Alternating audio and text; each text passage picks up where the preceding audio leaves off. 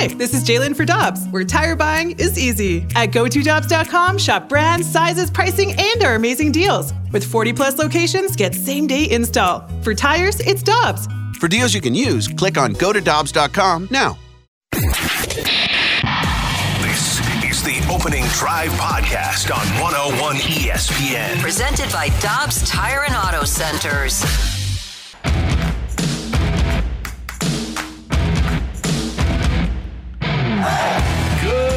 Good morning, everyone, and welcome to the opening drive on a Monday on 101 ESPN. I'm Randy Karraker with Brooke Grimsley and Super Bowl champ Kerry Davis. Great to have you with us at 7 o'clock. Your time check brought to you by Clarkson Jewelers, an officially licensed Rolex jeweler. Uh, kids, hope your weekend was good. Carrie, hope your concert was good last night. My concert was well. It went well. It Who, was uh, who, who performed? uh, Ludacris and Janet Jackson. Wow. Miss Nice. Jackson, if you're nasty. That's a Yeah. lineup. Yeah. Well she, done. Uh, she did a she did a fantastic job. That's great. Good It's to fun. hear. Good, clean fun. Yeah, that's. And- I'm jealous. And she was done by like 10:30. Oh my Oh, god! Yeah. Didn't Dave Chappelle start at like 11.30 or something? Oh, I don't know, but that's when you got to drive all the way to O'Fallon. It's Yeah. uh, I'm You was trying in to get up O'Fallon? and- No, I'm saying me Oh, driving. get to- yeah, oh, when yeah. I leave. Yeah, it's a good Oh, job to get out of there. How was Brooke Grimsley's weekend? Uh, good. Pretty I- excited about uh, getting a new quarterback for your Titans? Yeah, I was waiting for you guys to bring that up. I was waiting because you know what? Not only were you guys excited to bring that up, a lot of people on Twitter were excited to just throw it in my face that they picked up Will Levis, Mr. Mayo and Coffee Man. I don't know. I figured it was going to happen. To me, personally, it doesn't make a lot of sense because it's exactly what you did last year with Malik Yep. Willis. But what do I know? I'm not the one that's getting paid millions of dollars to make these Uh, decisions. you so know as much as they do, apparently. There you go. yeah. So here's the thing: when somebody becomes a Titan, I will always root for you. So until he gives me something otherwise, because look, it's April. It's early, especially for NFL. So I'm gonna wait till this fall to see how things pan out. All right. Here's what we have coming up on the show today. We're going to talk to Chris Kerber coming up at 8.15. At 8.45, Joe Buck, who literally grew up around Mike Shannon, the late, great Mike Shannon, who passed away yesterday at the age of 83. And we're also going to talk to Al Hrabosky, who was a broadcaster, uh, a player with Mike Shannon as a broadcaster, and then a broadcaster. They were on the road a lot. So we'll talk to those two later on in the show. Mike passing away yesterday, as we mentioned, at the age of 83. And one of the great things, there, there's so many great things about Mike but he was a fan in the booth and he didn't go to broadcast school. Mm-hmm. He was placed into that situation. He went to the school of Jack Buck, but he made it fun and he had fun in the booth and he was always self-deprecating enough so that when there was a Shannonism or two, he would embrace it. And this is just one example of Mike over the years. That laser worked good. It did. Woo wee! I mean, he put a laser on him, and He went down like a sack of onion. he did. It'll take him a little while to get his heart beating. Woo wee! There's a fan on the field in Philadelphia who they got with a taser, not a laser. And he went down like a sack of onions. Not a sack of potatoes. No, uh, no. I like that though, was but funny. that's but it just stands out, and just the way that he says it, you just remember it forever, right? Absolutely. And we'll take your mic drops, uh, your memories of Mike Shannon, whether they're personal memories or memories of him broadcasting games. Another aspect to Mike and, and Jack being self deprecating. Uh, when Anheuser-Busch owned the team, they obviously were very tied to uh, to Budweiser. As a matter of fact, one of my favorite lines ever from Mike was a birthday in the booth in the 80s. And Mike said, nothing like a piece of birthday cake and a cold Budweiser. You know, just a great, great combination. Uh, but anyway, Budweiser got Jack and Mike together to do a commercial in the 80s, too. Loyalty to America's favorite pastime, Budweiser has asked, and Mike Shannon has graciously consented, to do a specially moving tribute to thank every one of you. Mike, a one and a two. This bud's for all that you do. There's no fan too blue as you. You know the stats. You got 'em down pat. You know what every team can do. You really make it work, and this bud's for you. How am I doing, Jack? Too late to worry about it. Just keep singing if that's what you call it. Yeah, you're a bud man, a real baseball fan. Hey, you know no one loves the game like you. You really make it work, and this bud's for you. Was I good? Just say Anheuser-Busch St. Louis, Missouri, Mike. Say what? Never mind. I love. Can they bring that back? I think they should. I think to honor Mike, I think that'd be a great thing. Yes. I, oh my god. What? And also a good voice too. Yes. Yeah. Obviously, but singing as mm-hmm. well. Yeah. I think his voice is was legendary. It, it just kind of reminded you of Cardinal baseball. You hear him; it's kind of the little scruffy little bit, but it was it was awesome to hear him because he was giving you so many details and, and so informative. It was it was fun to listen to him. And even for me, he was the soundtrack of my summers because he started broadcasting in 1970. So I was like seven years Yeah. old when when he started his broadcasting career. So even for somebody who's been around as long as I have, Mike was legendary. And uh, I, I had the opportunity and the great good fortune to meet his family, his late wife Judy, Mike Jr., Tim, Dan. Pat, Peg, and Aaron, who's a, a, a doctor here in St. Louis, uh, his wife Lori now. Condolences to the entire Shannon family, and Mike is a one of a kind. The Moon Man will be missed, and we'll talk about him during the course of the show. Uh, Brooke and Carrie. I have a bad feeling about the 2023 St. Louis Cardinals. You Cardinals. don't say. You don't Yeah, say. yeah. Are they like a sack of onions? Yeah, they're, they're, they're dropping like a sack of onions. Now, let me start with uh, a little. let- Let's start with some positivity here. Shine lollipops and rainbows. Everything that's wonderful is what I feel when we're together. Whiter than a lucky penny when you're So near as the Cardinals come home, okay, we're going to take on the Angels this week. Okay, the Cardinals are ahead of the Rockies in the standings. The Cardinals are not in last place in the National League. The Rockies are a game behind the Cardinals. So I'm just saying, kids, it could be worse. Okay, not much worse. Well, you know, you got to catch up to the Nationals. You're two games behind the Giants. You're uh, uh, two and a half behind the Reds. I mean, there's there's some some makeup that needs to occur. Yesterday, the Cardinals lose by a score of six three at LA. Three three game fifth inning, and your first baseman, Brendan uh, Donnie Donnie Baseball, uh, Brendan Donovan drops a pop up that would have been caught by Goldschmidt or most other first baseman. And that allows Will Smith to land on second base. And lo and behold, Dodgers score a couple runs, take the 5 3 lead after the Cardinals had tied it, by the way, in the top of the fifth. And the Dodgers win it by a score of 6 to 3. And every night there is an error or a base running gaff, something that happens to give the other team either an extra out or an extra run or take a run away from the Cardinals, and you just can't win at this level, even if the other team is making mistakes, and the Dodgers don't make many mistakes, but you can't give the other teams runs and outs. That has been the mantra of the Cardinals ever since Whitey Herzog took over as their manager in 1980, whether it was Whitey or Joe or uh, Tony La Russa or or Mike Matheny or Mike Shildt, the Cardinals have been uh, aside from a stretch there under Mike Matheny, Cardinals have been excellent defensively and on the base paths. This year, they are not. Well, and typically you would think too, okay, you have a mistake. You don't like to see that leads to the other team scoring, but you should have a rebuttal offensively. Mm-hmm. And we're still waiting for things to click for good situational hitting, things like that. I asked you guys, I texted this weekend, do you think that this is bad fundamentals or bad luck? I think we're getting to the point where you can't say bad luck No, anymore, no. right? It's just bad, bad fundamentals. It, it's bad baseball. It, Yeah. It's not good baseball. It's not clicking on all cylinders. It's you'll see spurt, sparks here and there, and you'll see guys doing a, a a decent job. Jordan Montgomery has to be one of the most frustrated mm-hmm. men in all of baseball right now. He's he's giving you. His record is not indicative of how how poorly he's played. He's performed mm-hmm. very well. So you have to be a little bit frustrated when you're getting good pitching and not getting hitting, or you're getting hitting and not getting pitching. You're getting pitching, but now you're getting fielding errors. Those things are are it just becomes a habit when it when you continue to do it. And Brooke, you mentioned no rebuttal. Ordinarily, if you're the Cardinals, at some point you're expecting, oh, Nolan Arenado is going to step to the plate and that's going to provide a rebuttal. Clearly, if you're watching the games, there's something wrong with Nolan Arenado. There's something uh, apparently physically wrong, but his swings, he's swinging with his arms. And he, he just doesn't look like himself. And I, I would hope that the Cardinals, with the investment that they have in Nolan Arenado, would go to him and say, hey, what's bugging you, man? Uh, we we got to check this out. We got to fix this. To me, it looks like a back. I mean, that backs are tricky, and, and some days they feel good, sometimes they stiffen.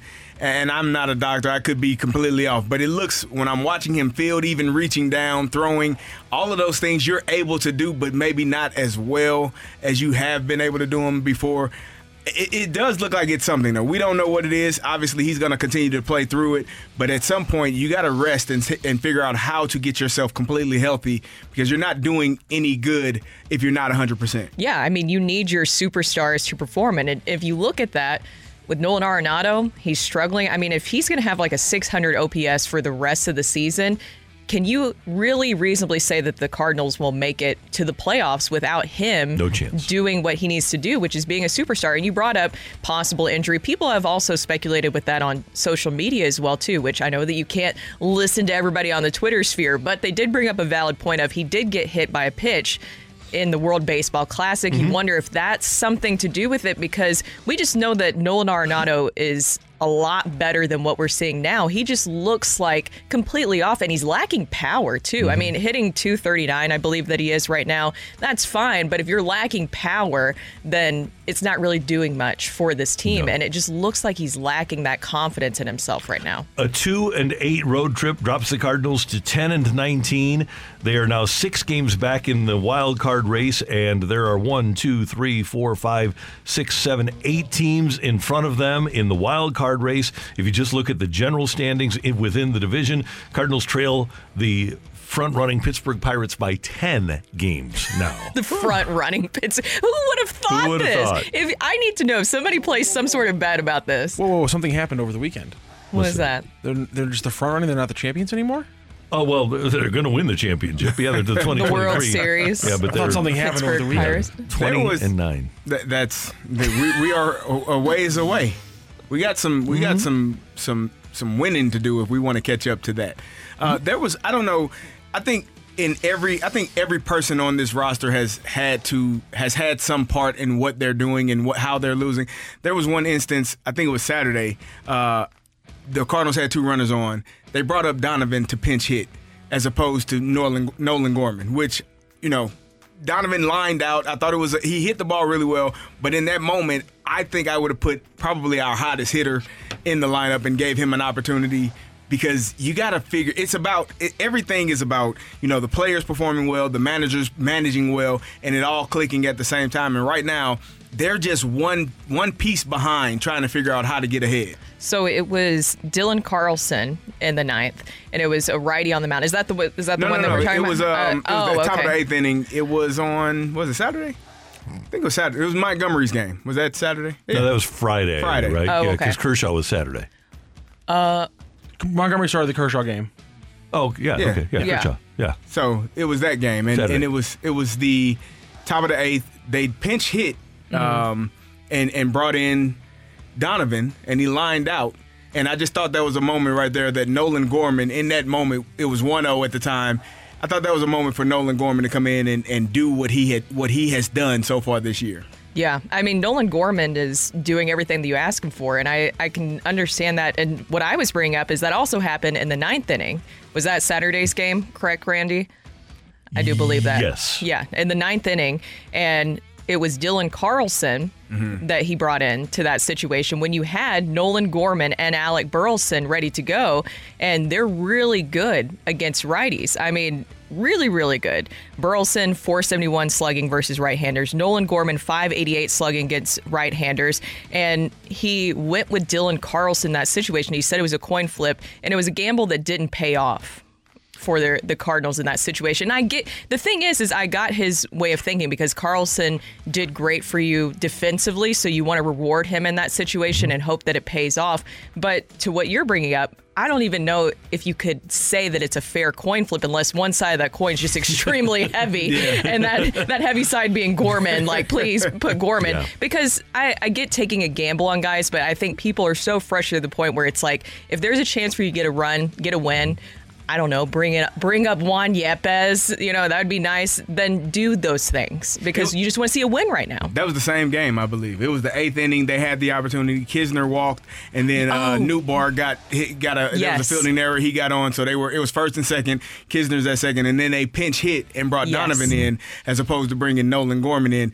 I, I- two things there. I, I think if Knizner's on on second base, you probably bring a pinch runner in, and then you bring Gorman in because you need speed. You're down one run. You need a single. Is Kisner going to score on a soft hit single or, or a sharply hit single?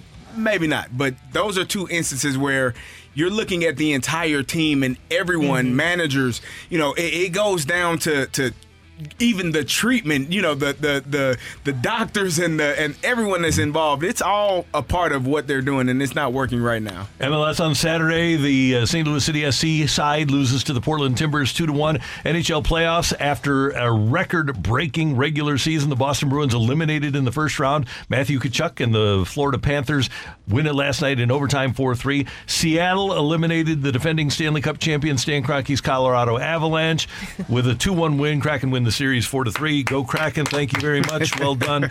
And it carries Golden State Warriors. We'll talk about this later in the show. They get fifty, uh, a fifty burger from uh, from this guy number thirty Curry, Steph Curry, Stephen Stephen Stephen Stephen he's Curry out of Yeah. Davidson. He was got a uh, chance. man, yeah, he's pretty good. Yeah, I think he's good. 120 to 100 to the Golden State wins game seven over Sacramento. The Heat win game one against the Knicks 108 101. Coming up, three things that we loved about the weekend here on 101 ESPN.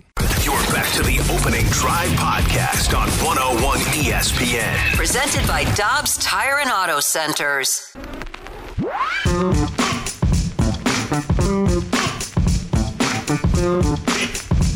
All right, what we love about the weekend. Brooke, you want to get things started here? Well, Number two. The thing that I enjoyed from this weekend is Saturday, as we know, you had some moves made. We we sent down Walker. You know what Walker did on Saturday, guys? What did he do? Hit a homer. You know what Juan Yepez did on Saturday, guys? Did you? Hit a home run. Hmm. Hmm.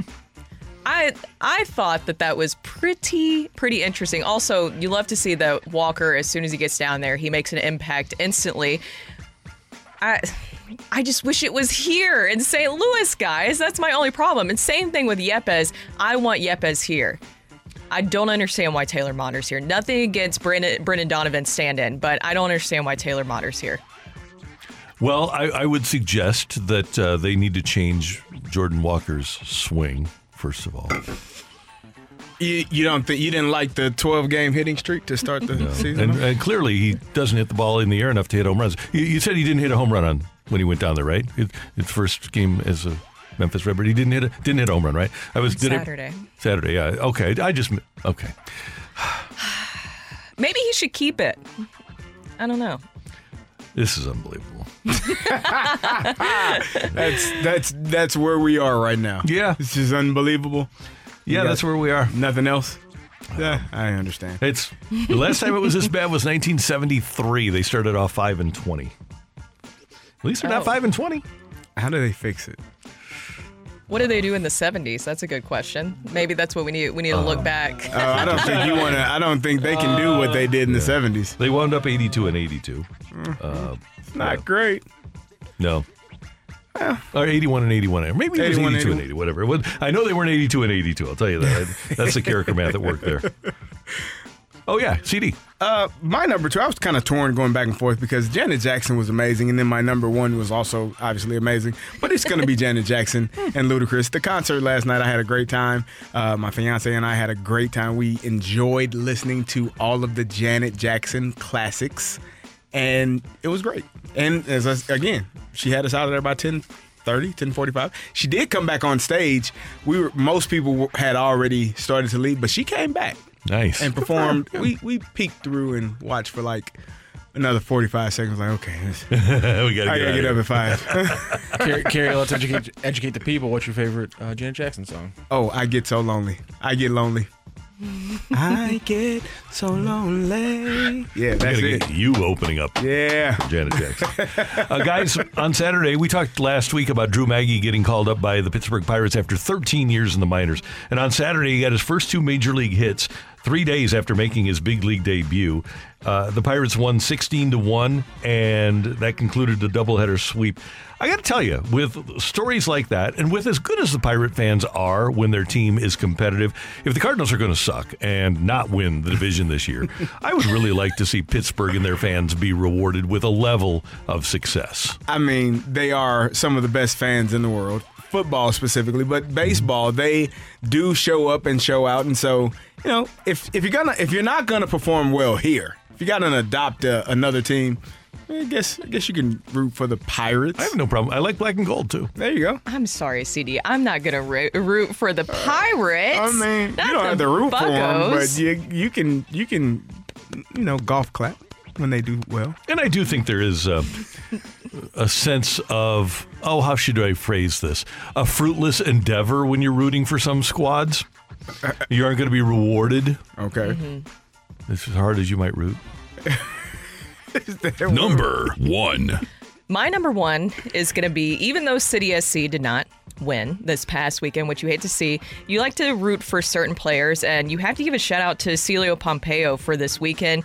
Um, in that U.S. Open Cup performance, he had three assists, and then he followed it up with his first ever MLS goal. He's a guy that was promoted right from Rockio. I just want to make sure I say this correctly. That he was promoted from City two to City SC. You like to see him get rewarded in that way. So I just thought that was a great thing to happen for him. That is awesome. My number, Great. my He's a number, great story. He's a great Oh. story. He's a great kid. Great story. My number two is obviously one Stephen Wardell Curry. 50 points, most points ever in NBA history in any game seven. Let me say that again. Most points ever in a game seven in NBA history. It's only one to ever have done it. It is one Stephen Curry. And it was amazing. That's- it was it, it was needed on the road. They stink as a road team, and they go in there and get two road wins in Sacramento uh, to uh, close out the series for them. Guys, for me, there would be 29 NFL teams where this would have been my number one. But because it happened with the Patriots, the Rams, or in this case, the Cowboys, it's really stupid. And that is Chris Vaughn, a scout for the Cowboys, being able to call his son Deuce and tell him that he, a 5 5 running back who's not going to make the team anyway, that uh, he got drafted by the Cowboys.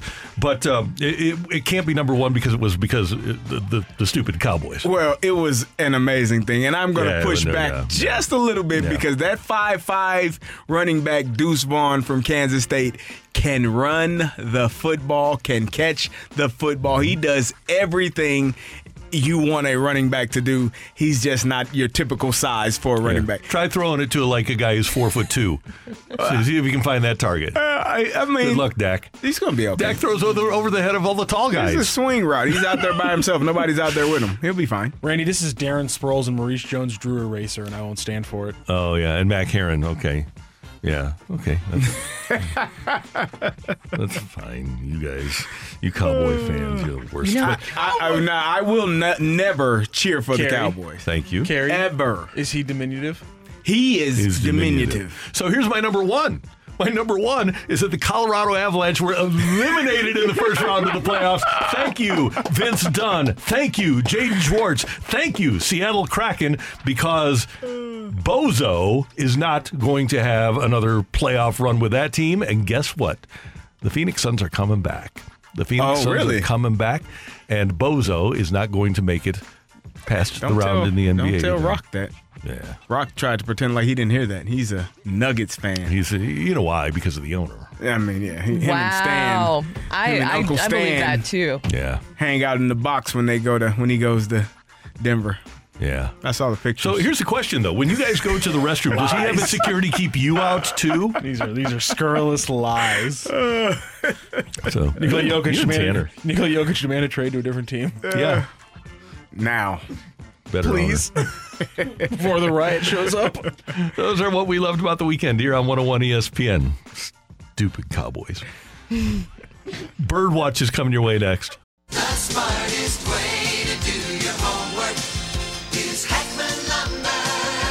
Warm weather means homework for homeowners. If your homework means a new deck, turn to the deck experts at Hackman Lumber. Browse the largest inventory of decking materials and deck accessories in Missouri at Hackman Lumber Company. Talk with their experts about treated lumber, cedar, TimberTech, Trex, Evergreen, and Azek to find the best deck for you. Check out endless choices of railings, balusters, and LED deck lighting options. Hackman Lumber Company will not be undersold on in stock decking materials guaranteed. You can choose to do it yourself with Hackman's expert advice or they can recommend reputable contractors to do the work for you. Hackman Lumber St. Peter's is your go to place for a huge selection of quality bedding plants, perennials, and hanging baskets. They also carry topsoil and potting mix for your gardening needs. Come visit all Hackman Lumber showrooms in St. Charles Pacific and Troy, Missouri, or online at hackmanstl.com. You're back to the opening drive podcast on 101 ESPN. Presented by Dobbs Tire and Auto Centers.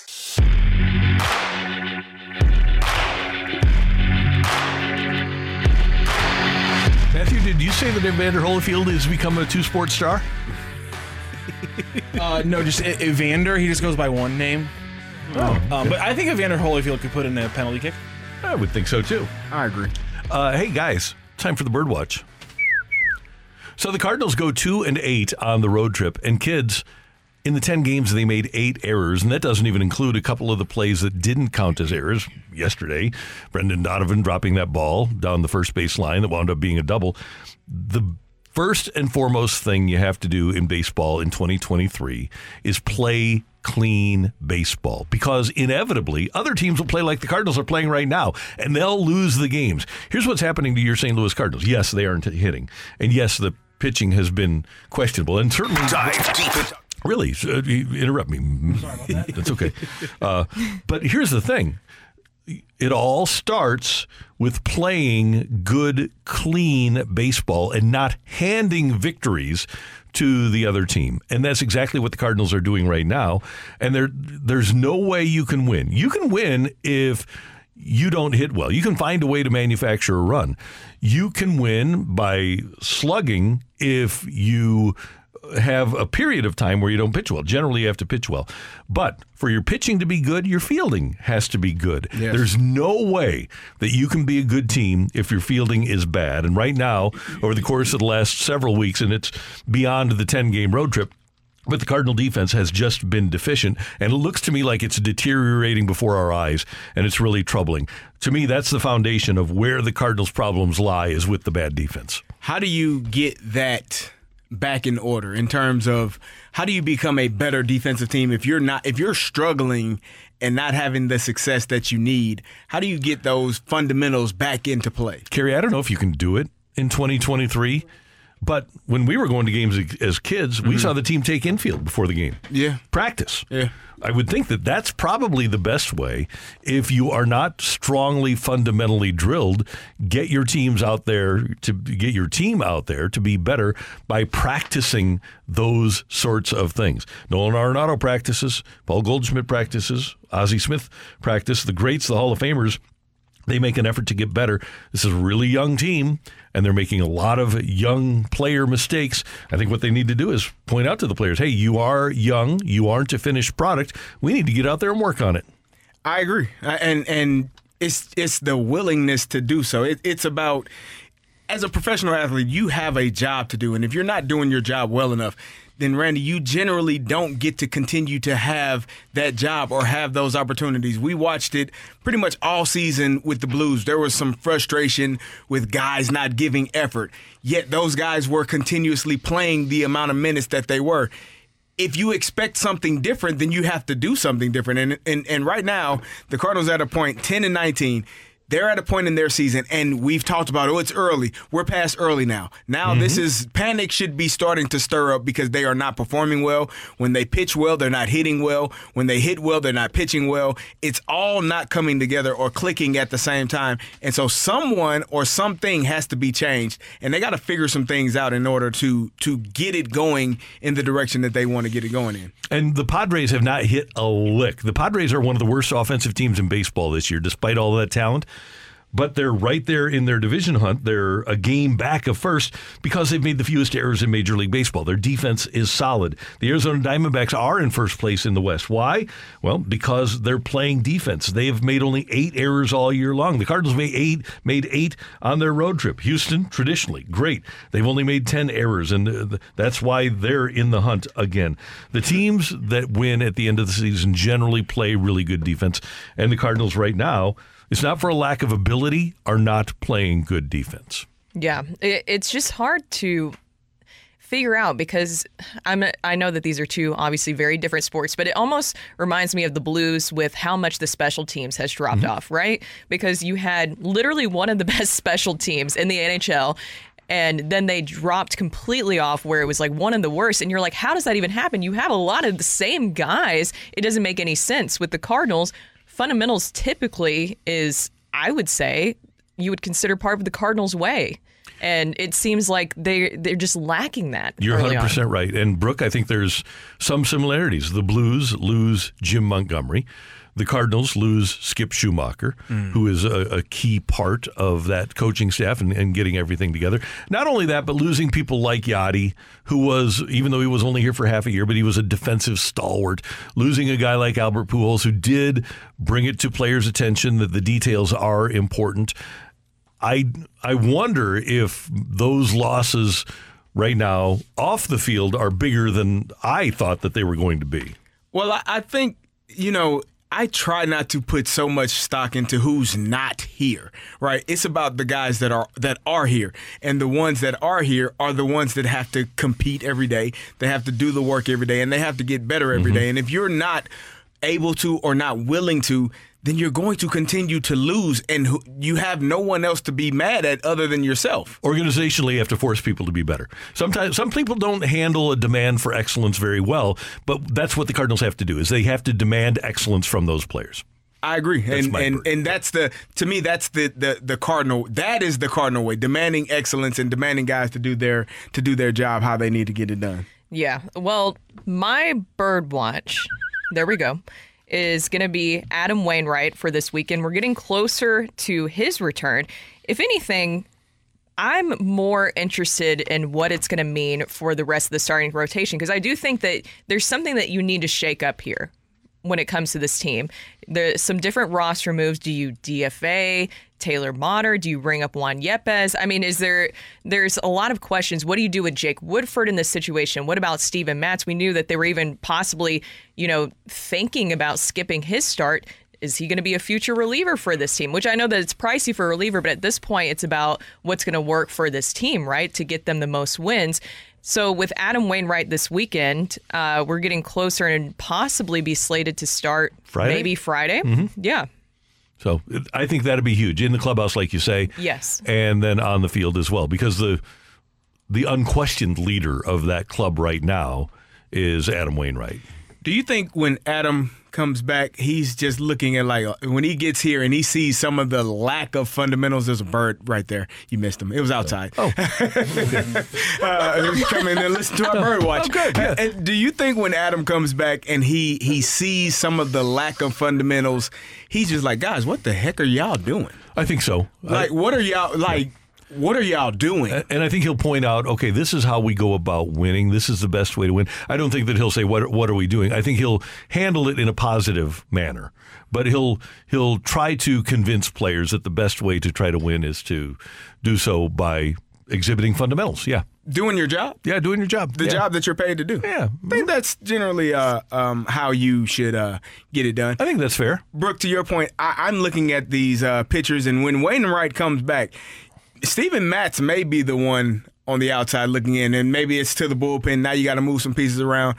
I, I don't know if he goes out and has another start in the way that he has his previous starts. How you can continue to say, okay, we can we can trust this guy. At some point, it comes down to trust, and Jordan Hicks wasn't trusted for a while, and now I think he's starting to build that trust back up because of his performance in the last few games. When you are not doing your job, you start losing out on those opportunities, or you should, because there should be guys clamoring for that opportunity to come in and take your job when you're not doing well.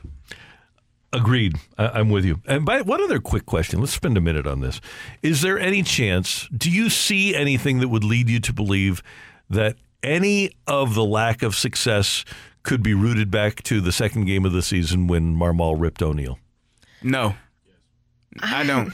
I just don't. I, I think it has to be way more than that. Yeah, I, I don't. I don't sense a lack of effort on the part of the team. It's not a lack of effort. It's just a lack of getting the job done. You can be a try hard guy. I, I've seen try hard guys, and then there are guys that are supreme talented and, and can do all things. And then there's guys that are just trying to figure it out. And right now, this Cardinals team is trying to figure it out. You got a lot of talented guys, guys that would be playing, starting in other organizations if they were to be moved. But they aren't performing well enough. And that's the player. That has nothing to do with the coach and, and him yelling at you about effort or, or being upset. That boils down to me doing my job because I don't want to let jo- uh, Jordan Montgomery down after he's had his fourth quality start and he's got he's held this team to one run and we got to do our job to get get on the board. So the only thing that possibly, and I brought this up before the show started, is the mixed messages. Even I'm kind of getting a little bit confused with some of the mixed messages. Tommy Edman, you said during spring training, is going to be your starting shortstop. Who's mm-hmm. your shortstop right now? Paul DeJong. Paul DeJong. They also said that Paul DeJong would be used as more of like a utility guy. Not really happening thus far. You also say we played the tape last week where Jordan Walker, when he got here, he's going to stay here. That's not happening. You also had Mozeliak saying the other day that Lars Nootbaar is exclusively going to be your center fielder. That didn't happen. So if we're getting confused about some of the messages, couldn't you imagine that the players would be a little bit confused as well with the messages as well? Yes. I 100%. I I think if you don't, I said this last week when we were talking about the outfield rotation before they they sent Jordan Walker down. If you come to work every day and don't know if you're actually going to ha- work, it is a tough deal to go through your day. It changes how you prepare. It changes how you go about your day. Obviously, as a professional, you need to be locked in and dialed in every single day, assuming that you're going to play. But when you get there and get to the ballpark and you realize your name's not on that lineup card, oh, oh, okay. Now I just have a whole different swing of emotions, and it's it's been like that throughout the entire season. I think. I think, as you said, Brooke, you hit the nail on the head. Coming to work every day, Paul DeJong is going to be a utility guy. Oh, he's starting every day.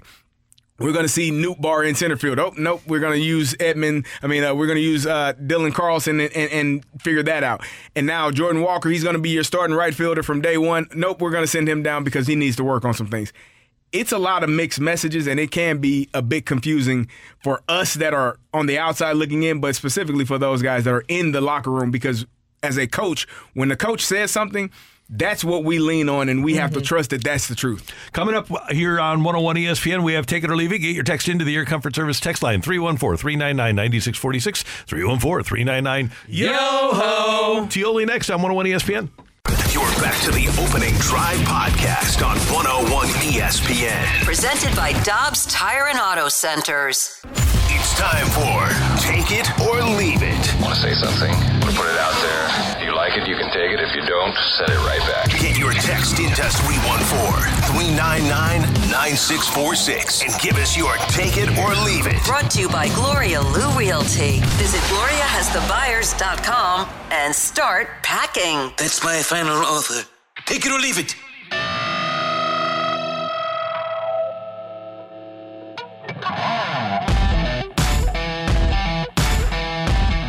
With Brooke Grimsley, Carrie Davis, Matthew Rocchio, I'm Randy Karraker. Great to have you with us here on 101 ESPN. It's time for Take It or Leave It. Get your text into the Air Comfort Service text line 314 399 9646 314 399 Yo ho! All right, uh, Matthew Tkachuk was the centerpiece of the Florida Panthers' massive upset of the Boston Bruins. Uh, take it or leave it. Doug Armstrong regrets not doing whatever it took to get Matthew Tkachuk. I was thinking about Oh, that take last night. I, I have to take it. I would have. I mean, he would have been so good Difference as blue and a leader. He is Yeah. such a leader. Listening to him after the game, he said, you know, this is probably the greatest upset in, in NHL history. He, he understands all the things and what took place in that moment. And, uh, you know, they uh, they did a fantastic job of ousting that Bruins team there. Yeah, unbelievable. And by the way, uh, the the St. Louis and we, we got to cheer for the St. Louis and he is just so much like his dad. It's incredible. Yeah, I can see that. My take it or leave it is going to stay with the uh, hockey, and it's going to go with the Bruins side of it. Take it or leave it. Jim Montgomery woke up this morning regretting the decision to start Jeremy Swayman. I'll take it. Yes. Like, how do you, how do you, how do you do that? How, how do you come to It's that? hockey. I don't give a hoot. I know it's weird. Why would you do that? Yep. I- If it works out, then he, you, you- perfect. If he goes out there and, and stands on his head and doesn't allow anything, he, he's a, has a shutout. You are looking like a genius. But if you lose a game seven at home, to a team. They were 40 some odd points behind them in the regular Yeah. season. Did I read that Mhm. right? 43. It- You can't. You can't go out in Boston for the next month and a half. You gotta stay in your house. uh, yeah, I, I can't imagine Boston Sports Talk Radio today. By the way, Linus Ullmark this year, 40 wins, six losses, one overtime loss, and a save percentage of 938. He was Yeah. unbelievable, 1.89 goals against. In in good in best news for us, Jim Montgomery might be back here sooner than later. Yeah, you I know? don't think so. you know, you No. don't think that's a No. fireable offense? No. No. Oh, okay. Wishful thinking. I, maybe it's just the president's trophy curse, which was going to Mm-hmm. be mine. So for some reason, we all went Bruins, so I'm going to go a different direction, okay? because I feel like that's weird if we just all go Bruins. Um, so I'm going to steal this one from the 314 because this is a good one. Take it or leave it. The word of the day is nine because the Cardinals are 0 9 in opening series this week, this season. Yeah, I'll take that. Yeah. Do we have nine? Did we get up Uh, to we nine? could get nine. We can find it. I'm, I'm, sure. I, you, you, Randy, can I give you some uh, advice? Yes, sir. You might want to stock that thing up. I don't even know if they have 10. Randy, you might want to you might want to see how many you can get cuz it ain't looking good. First It is game of series, second game of series, maybe you win the third one, maybe you're not. I mean, they go 2 and 8 on the West Coast. You win two games, the final games against Seattle and San Fran. Oh. You got it? We got the number? The number of the day, favorite one of mine. The number of the day is Nine! We're so excited, but it's uh, terrible. it's it's this is hard living, man. I, I couldn't imagine being one of those teams. One of those. See, this is uh, you know what, Cardinals fans, you you've you've said it for years. You've complained, and now you are getting you are getting the fruits of, of all of those complaints. Mm-hmm. You, you complained about oh, and, and you had people say, well, what if we were the Reds? What if we were the Pirates in years past? Mm-hmm. and look at us now. Yeah, here we Well, here I would we love are. to be the Pirates right now. They were Well, the not- first to 20 yeah. wins in like the National League, right? They're awesome. Who What wouldn't are they want to gonna be do the this Pirates season? right now? What are they going to do this season? 81 and 81. I'm talking about the no, no, the Pirates. What are they? Yeah, 81 and 81. Oh, they're going to be 81. I thought they were going to win the World Series. Well, yeah, they'll win the World Series, but they'll finish 81 and 81 and win the NL Central. Uh, what do we got on the, the old text line there, Matthew? Take it or leave it. 80 wins is out of reach for the St. Louis Cardinals. This is hard to, you know, it's They got 10 right now. yeah from a from a mathematical 29 standpoint, and I am not great at math, but they would have to go 71 and let's see, 71, 81, 71, 61, 71 and 62. Uh, yeah, that'd be it. 71 and 62 the rest of the way. Doesn't seem like 81 wins is in the cards. I just don't. That, that's terrible, though. That's so below. Mo's never had a losing season. Mo's never. He took I- over in 2008. He's never had a losing season. I would prefer that it doesn't happen this season. I think they're on pace to win like 55 games. Yeah, that uh, that 345 winning percentage is not. That's very uh, Tiger-esque. That's, that's not great, is it? no. Let's see if we can find. Big yikes. I, I mean, it's just at this point, if they could just win the, the first game of a series, I will start to feel a lot better about anything. I mean, just anything. Anything. Yeah. Because it just, at this point, it's getting ridiculous, right? Because, I mean, the other teams go in knowing, well, at least we know we'll take the first game of the series. Yeah, right. Yeah. We- That's we'll their game plan going in against the Cardinals at this moment. Yeah, 55. That's right. 55 and 107. Um, not great. Take it or leave it. Arenado coming out of his slump will help the entire team out of their slump. Take it. Well, that would make a difference. Yes. You don't think it would be enough to at least get things going? Well, if, if he and Goldie both get hot, and then the defense improves and the pitching is good, then yeah. Take it or leave it. By Friday, Jordan Walker is starting at third for the Cardinals because Nolan Arenado is on the DL. You know that is so IL. cardinal. Yeah, I'll take it. There's no I'm way. going to leave that. They'll put- they would play Gorman at third. wouldn't they? Yeah, Gorman. That's the only I like. The, I like where their brains at though. I can't. I can't help but uh, but uh, think that way. Take your leave it. This season's Cardinal troubles can be directly traced back to the release of Mike Shildt at the end of the 2021 season. The Cards were on a positive trajectory, and since then it's been a downward slide. Don't know if you could say fully downward slide. They did uh, go to the playoffs in each of his three full Yeah. seasons and went last year to the playoffs. But now it seems as if things are slowly but surely just deteriorating under the, the current regime. So uh, I'll I'll take it because the statistics tell me that they did go to the playoffs three full in in his three full years. Take it or leave it. The Cardinals' biggest problem is they don't seem to know how to turn prospects into stars. And Brooke, I now have your Mm. burner phone number. That's not my burner Yeah, phone number. I didn't text anything about that this weekend. Here's the thing: When- when's the last time the Cardinals had a top ten pick? Top fifteen pick. That's a good question. It's it's not like they're drafting the Kris Bryants and the Carlos Correas of the world.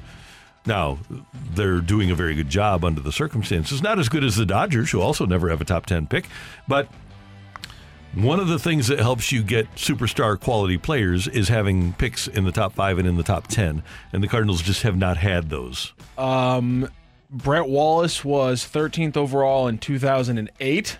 Is that the the highest every every pick since then has been lower, right? Yeah, there. I mean, uh, Gonzalez and Walker were 19, but I mean, it's in, I mean, I'm trying to think something in the low teens. Brett Wallace at 13. Probably and have to go back to Braden that, Looper. It's Shaun Boyd at 13, and then JD Drew at fifth. Okay, Loop, uh, And JD then Looper, and then Looper's third a couple years before that. Yeah, so it's been a while since the Cardinals have been drafting with the likes of Baltimore, Houston, the Cubs, et cetera, et cetera. Yeah. And they have not done a great job of, de- because clearly they can evaluate young talent, but they have not done a great job of getting their international signings to the majors and turning them into stars here. They, I think they've done a good job with the prospects that they do have. It's just when they get here, you you still got to perform. You have to perform then. Yeah. You got to do a you got to do a better job. Yeah, that was All my that was my question I texted to you guys this weekend. Who would you consider to be the Cardinals' last big talent that they've successfully developed? So someone who's been through their system, a top prospect, and has done well in the majors with the Cardinals specifically. And I think you have to go to Matt Carpenter. Matt was a three time All Star, three time top 12 MVP, one of the great leadoff hitters in the expansion era of baseball. He And people have a tendency to look only at the most recent thing they saw. He was a great player for several years 12, 13, 14, 15, 16, and then 18 for the Cardinals. He was a really good player for a long time. And so I would say that that's probably the one. Take it or leave it. This is just Mo's script to make an all-time comeback during his final contract. Yeah, I'll take it. It wouldn't, wouldn't surprise anybody. All right, Fernando.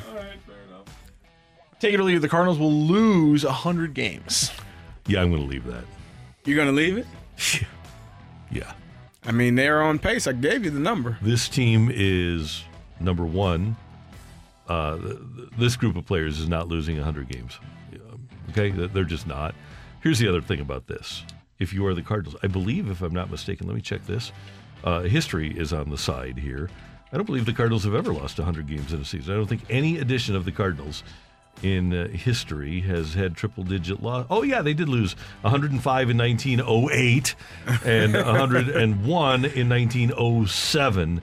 And then they lost uh, back in the 1800s. They lost they were 100 stinking it up then. yeah, huh? but uh, th- this is just not a franchise that uh, loses 100 games. And they aren't trying to bail out here. They they don't want to tank. They're not trying to bail. They're not trying to stink. But the I think the issue is, Randy, they are trying and they're still losing.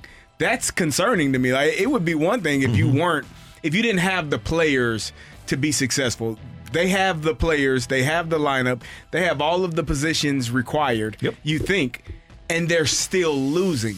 That's more concerning than than than than not having guys there. Agree with you 100%. Yeah, when you look at the names on the back of the jerseys and compare them to everybody else in the division, there's no excuse for the Cardinals to be in last place. None. No. None. Not at all. So thank you, Matthew. Thank you very much, Randy. And thanks very much for your texts. We do appreciate them. Coming up, the Cardinals still at only two series wins after a month. Can this team turn it around before June? Better. That's next on 101 ESPN. You're back to the opening drive podcast on 101 ESPN. Presented by Dobbs Tire and Auto Centers. A fresh perspective on the day's top stories. It's the opening drive's fresh take. Brought to you by Schnucks Rewards. Reward yourself. Earn 2% back on every purchase with the Schnucks Rewards app.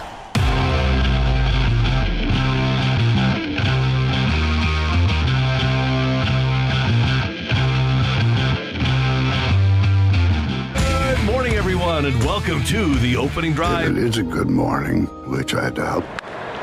Vargas rips one to left. This is pretty deep. Burleson is back near the wall. It is gone. No matter. Most likely loses again anyway. On third, two out. Here's Austin Barnes. First pitch swinging, a base hit into center field. The Dodgers on the board first. Will goes after the first pitch on a line, and Carlson didn't know what to do at first. End of the road. Nothing to do, and no hope of things getting better. Sounds like Saturday night at my house. I can't. 806 in St. Louis. Time check brought to you by Clarkson Jewelers, officially licensed Rolex jeweler. Uh, thank you, Eeyore.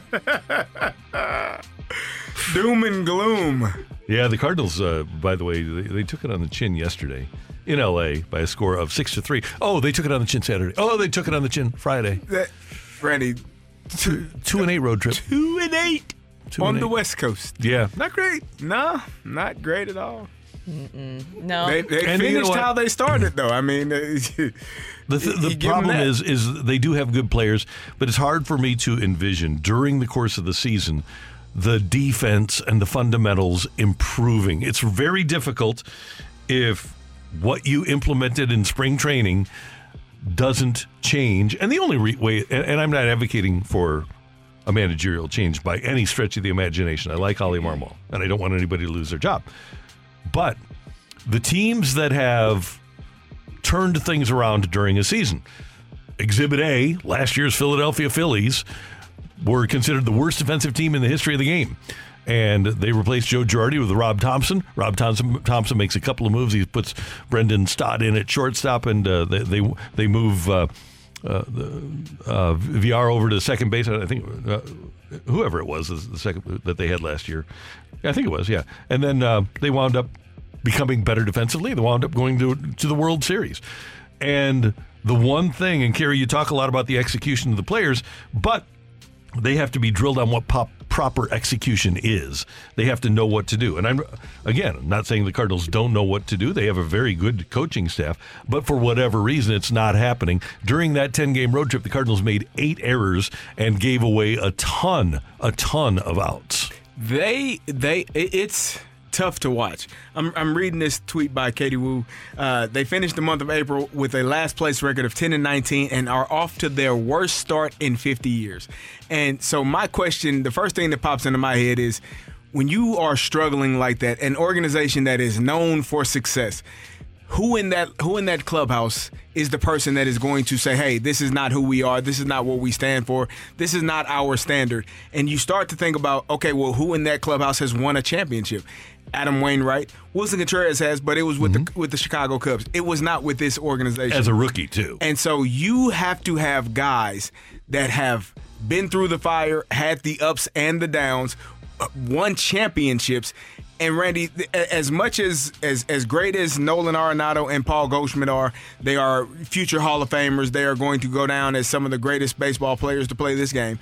Until you actually win a championship, you don't know how to win a championship.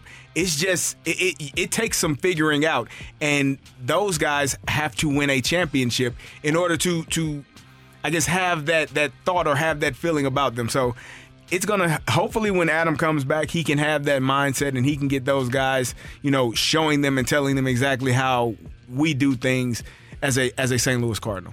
Well, the thing is, is a lot of these guys have been through a lot of fire. Because you even look at, was that the 2019 season when they had that 17 game win streak, Randy? Mhm. They they've been through that situation where they do know how to pull themselves back into this thing. And we've talked about this early on too, where they're a second half of the season team. They typically know how to turn things around.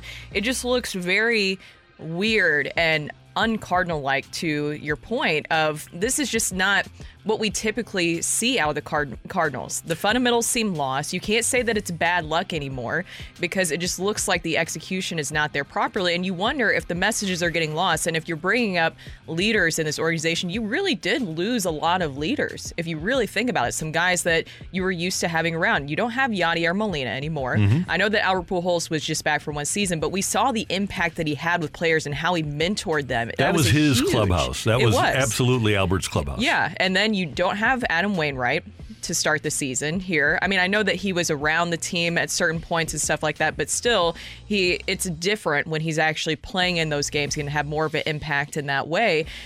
But also, too, you lose Skip. Mm-hmm. You bring in two new faces with a hitting coach and then also your uh, pitching coach as well. You wonder how, if all those different things happening at once, if it just really changed the culture of that clubhouse. And they're still searching for an identity right now. I know I keep saying that, but you know, I mean, see, you know this as well. If a group doesn't have any identity and people aren't buying in to whatever philosophy you're trying to push, it's hard to really get far into this successfully. I, I mean, I, I've been on bad teams, and I've been a leader on a bad team. We went one and eleven my senior year, and it was the hardest thing that I've ever had to do because trying to get people to buy in that either weren't talented enough or unwilling to do so it's extremely frustrating and and and it get it gets to the point where okay well you know you guys aren't going to do it. Now it's let me take care of my business because i got to look forward to the future. And so I, I don't think that this cardinals team has gotten to that point yet where they're you know selfishly looking for how to get themselves what they need to get for the next contract or for the next season.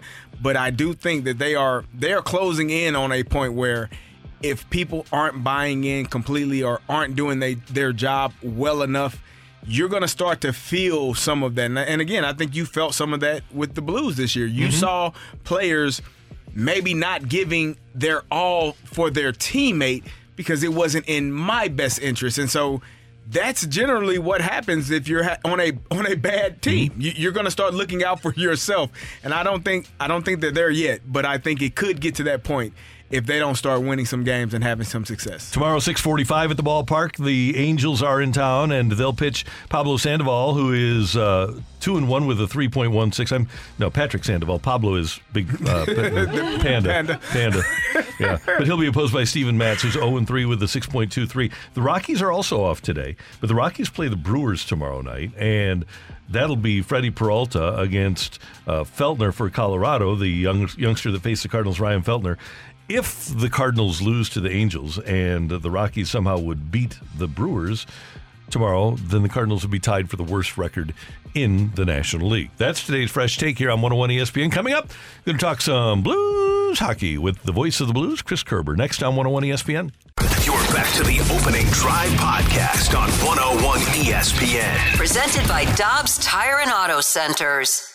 We are talking everything St. Louis Blues as we head into the Blues booth. Presented by Boardwalk Hardwood Floors, a proud partner of your St. Louis Blues. Find your perfect new floor at our four convenient locations and online at boardwalkhardwood.com.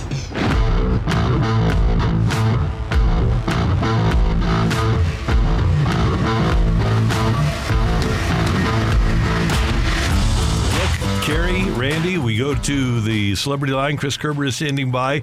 Good morning, Kerbs. My NHL Stanley Cup bracket is a mess. I think that's a good thing for a lot of people. Not that yours is a mess, but I just think for the game itself, it's pretty good. Yeah, how about what happened to Boston? You know what? It, it's kind of amazing that you know a lot of people, not maybe, well, a lot of vocal people have said that you know they hate the way the NHL playoffs are set up because maybe there's like like like they feel that the second round series, for example, between Edmonton and Vegas should be a conference final, which is insulting to every other team that's still in the playoffs, right? That, that they shouldn't be good enough to be in a conference final, but you look at it, and this was essentially one versus 16. It was the team with the most points in the playoffs against the team with the least points. Boston had a three game to one series lead. Matthew Tkachuk was a beast. Uh, Bobrovsky finally, uh, I think, earned his paycheck for the Florida Panthers. And uh, and what an upset! I mean, that that is. I'm, I'm trying to think, like a couple of years ago, before Tampa or before uh, yeah, before Tampa went on their runs, you know, when they got upset by the Columbus Blue Jackets in that sweep, that that was a pretty big upset. This one's got to be bigger, I think. Hey, Kerbs, what did you think about uh, Jim Montgomery starting Jeremy Swayman in, in the net yesterday? Well, you know what? Uh, Henrik Lundqvist agreed with him the, the night before. You know, and and I think the question, I think the question was, should that have happened beforehand? Um, you know, but yeah, there, there, there was a feel. Listen, when you get into a playoff series and you go to a game seven, and the guy that you have basically used, the guy that you're basically used to digs back in. to come to dig in and, and, and to, to get you to the 65 wins, you're doubting, you've got some issues all of a sudden that have crept in you didn't expect. Does that does that loss? I mean, with him starting that game and, and losing that game, does that discredit? I mean, can that discredit the entire season just by that one loss? No, see, I know a lot, a lot of people tend to think that. I, I mean, I mean, Kerry, you know better than anybody, you know, in the room right now. I mean, you're a pro athlete. It- it- You know that there are going to be sometimes the playoffs aren't going to go your way, or some things aren't going to go your way. Uh, but I don't know that it discredits any other great thing that you did over the course of the year. Yeah. I mean, would you would you like to see a season where you set a record for wins and points that the league has never seen, culminate in a Stanley Cup championship? Sure, but they still they still did something in the regular season that had never been done before. So to me, I've never looked at sports that way. I don't look at sports that way that a championship has to validate something else. And like, and I I mean, Dan Marino's career is still one of the great examples of this, right? I mean, a great quarterback. That does he need to be validated with a championship? I, I don't know. I don't think so. What did you all? Speaking of really important players, you know, you brought up Matthew Tkachuk. I don't know. I was a little, I was a little jealous because all I could think about Kerbs is that he should have been a blue. Don't you kind of wish that that would have panned out because he was a huge difference maker, obviously for the Panthers. Oh yeah, I got a lot of wishes along those lines. there's there's there's a lot of different players too. I've kind of wished. Although I, I got my way when I was growing up when I got to see Tony Pena and Pedro Guerrero play in a Cardinals uniform. So you know some wishes do come true. But you know this one in the end worked out right for Matthew. Uh, and listen, the, the game tying goal with a minute to go. th- There's a little nuance to that play that if you go back and you watch it, so the game tying goal, Matthew Tkachuk goes right to the front of the net. The game winning goal, Matthew Tkachuk goes right to the front of the net. But if you go back to the game tying goal, Swayman kind of takes a little extra nudge out of his crease to go and kind of shove Tkachuk.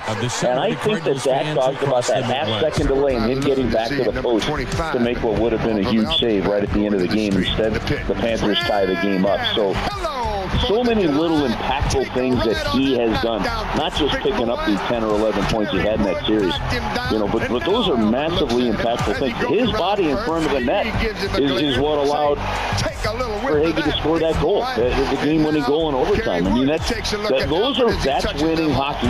Those are little. When, when we talk about the like pulling it back to the Blues for a minute, when we talk about the Blues and changes and things, the little the, the little detailed things that matter to win games, those are it. Matthew Tkachuk did it terrifically and led the Florida Panthers on that comeback. Kerbs for people that are 25 or younger. You mentioned uh, at the top how uh, this is so different, but. Uh, if you're 25, you don't remember Seattle, Dallas, Vegas, Edmonton, either the Rangers or the Devils, Carolina, the Maple Leafs, or Florida winning a Stanley Cup. This is going to be essentially a brand new Stanley Cup champion for a lot of people, for, for multiple generations. Randy, you, you and I are on the same page on that. I was actually looking that up earlier this morning while I was waiting for the kids to get out the door for school, and I started going, okay, well, Carolina, okay, they were, but they were 6 Um, you know, and then and the New Jersey Devils were a, a couple years before that. Okay, but then you got to go. You know, the Rangers are '94. You know, the Islanders obviously long before that. I mean, yeah, this it was it's really kind of a cool aspect to it, and um, and, and I think that that is that, that is great. I, I think it's great for a fan base. We saw the impact of what winning that first Cup here meant, and you're right because you, you, you kind of think, okay, well, teams like the New York Rangers, you know, their original six team, okay, well, their last Stanley Cup was was '94 you're talking about a generation and a half of, of, of fans that have maybe grown up that haven't seen that. You know, so to me, uh, that that that's a huge part of this. Where I think it's it's great to see what happens. I mean, wait, wait, let's face it, guys. Uh, it, it was awesome to watch Seattle beat Colorado. I mean, we don't want to cross Yeah, the team yeah. go any further, right? I mean, just like it was well, great, awesome watching Arsenal lose over the weekend too, right? Same reason. Yep. So you know, I, I I love the fact that this is going on, and you know, you had you had Washington win in 18, the Blues win in 19, right, and then then Tampa wins in the bubble. Here you've got another three year stretch where you're going to have a different Stanley Cup champion. I I think it's fantastic. Kerbs, uh, the Blues do such a great job for their season ticket holders, and there's an event coming up Wednesday over at Enterprise Center for the season ticket holders, a little open house, right? Yeah, you know what? This this is great. So if fans want to uh, pop on down, you get a chance to put your butt in some seats. You get a chance to, to to get around the arena a little bit, see what some of the amenities are. And listen, this this is important. You got to value when you pick a seat. When you pick a seat, you got to go. You go sit in it, and then you walk to the concourse and say, okay, how far are the bathrooms? And if you've got kids, you go, how far are the family bathrooms? You go, where's the beer stand? You know, if, if you're out at like Busch Stadium or you're out at the soccer park, for example, like, you know, like, okay, am I undercover? Like, if the rain hits, where does it go? We don't have to worry about that in the arena, obviously. But you do things like this, and you like, that's why if you're doing outdoor stuff, it's always good to go pick your seats on a rainy day. That's just my my own little nugget for everybody out there. But you come in, you find out where the beer stands are, you find out where your favorite concession stand is, and you pick your seats close to them for convenience. So now with the order ahead factor, it, it's even easier. So this is a great day on on Wednesday for fans to get down there and check out some seats for season tickets. Pick some up. Kerbs, always great to have you with us. Thanks so much for the time. We do appreciate it. We'll talk to you soon. All right, guys. Have an awesome week. You too. That is the voice of the Blues, Chris Kerber, here on 101 ESPN. Coming up, we've got the fight. Do we have a fighter for the fight? We need a fighter. So text in 314 399 9646. 314 399 Yo ho! Did you have something you wanted to add there, Brooke? Were you holding your hand up or were you? No, I was just I was getting ready for Yoho. That was Oh. literally what I was doing. I was literally just like getting I like That- the she right does that body every time. position, Uh-huh. like everything. I was just making sure that I could do my best Yoho. It was Okay. a tremendous yo ho, too. It's fantastic. The fight's coming your way on 101 ESPN.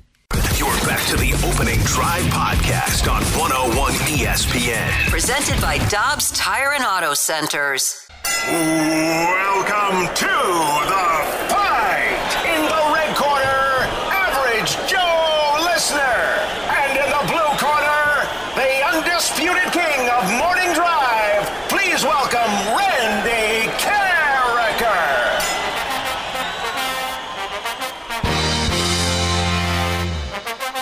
Welcome back to the opening drive. I'm Carey Davis, joined by Brooke Grimsley, and it is time for the fight. And our fighter today is Mike. Mike, how you doing? I'm good, Gary. How are you? Doing well. You ready to take on Randy? I'm ready to go. I'm I'm one and two lifetime against Randy here. All so right. I'm looking to get 500 today. Let's go. Here we go. When the Saints traded their entire draft in 1999 to move up from the 12th pick to the 5th pick to draft Ricky Williams, which team did they trade with? Was it the Indianapolis Colts, the Washington Redskins, or the Miami Dolphins? The Miami Dolphins. All right. Which Major League Baseball team just went the whole month of April without a single starting pitcher earning a win? Is it the Rockies, the A's, or the or, or the Royals? The let's go the Royals. Stephen Curry joined illustrious company over the weekend as he became just the second player, 35 or older, to score 200 points in a single playoff series. Who is the only other player to achieve that feat? Michael Jordan, Karl Malone, or LeBron James? Oh, I'm always going to go with the goat. So let's go Michael Jordan. The Maple Leafs won their first playoff series in almost 7,000 days, last beating which Canadian team in the 04 Stanley Cup playoffs?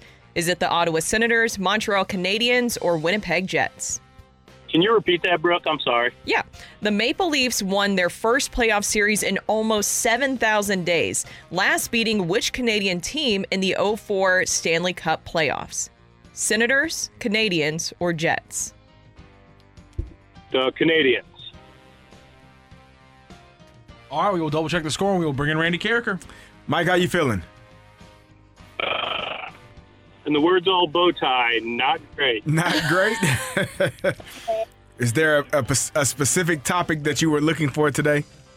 Well, you know, I'm good on the Cardinals stuff. Uh, it was it was a little uh, it was a little, little a wide range today. There's a wide variety. I, I do Yep. agree. Yeah. We touched on pretty much everything, almost. Randy, Yeah, say hello. yeah. I got the big four in there. Say hello to Mike. Mike, good morning. How you doing? Good morning, Randy. How are you? Doing terrific. Thanks for listening. Thanks for playing. We appreciate it. Yeah, thank you. My daughter and I listen every day. She's actually sitting next to me here. All right. Well, Hi. Good yeah. So uh, I, I hope that you two win. Kind of. Just don't make me. Just take it easy on me, Randy. Take it easy We'll on do our, we'll do our best.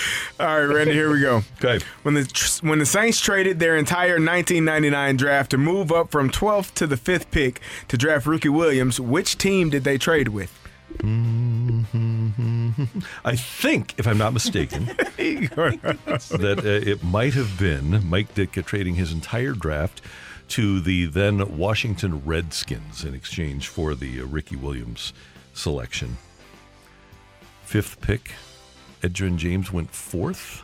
He was pretty good. He was pretty good, yeah. Uh, Torry Holt went sixth. He's pretty good too. He was, yeah. Ricky wasn't bad. Ricky was really good. He was. Yeah, he he liked his, well, you know,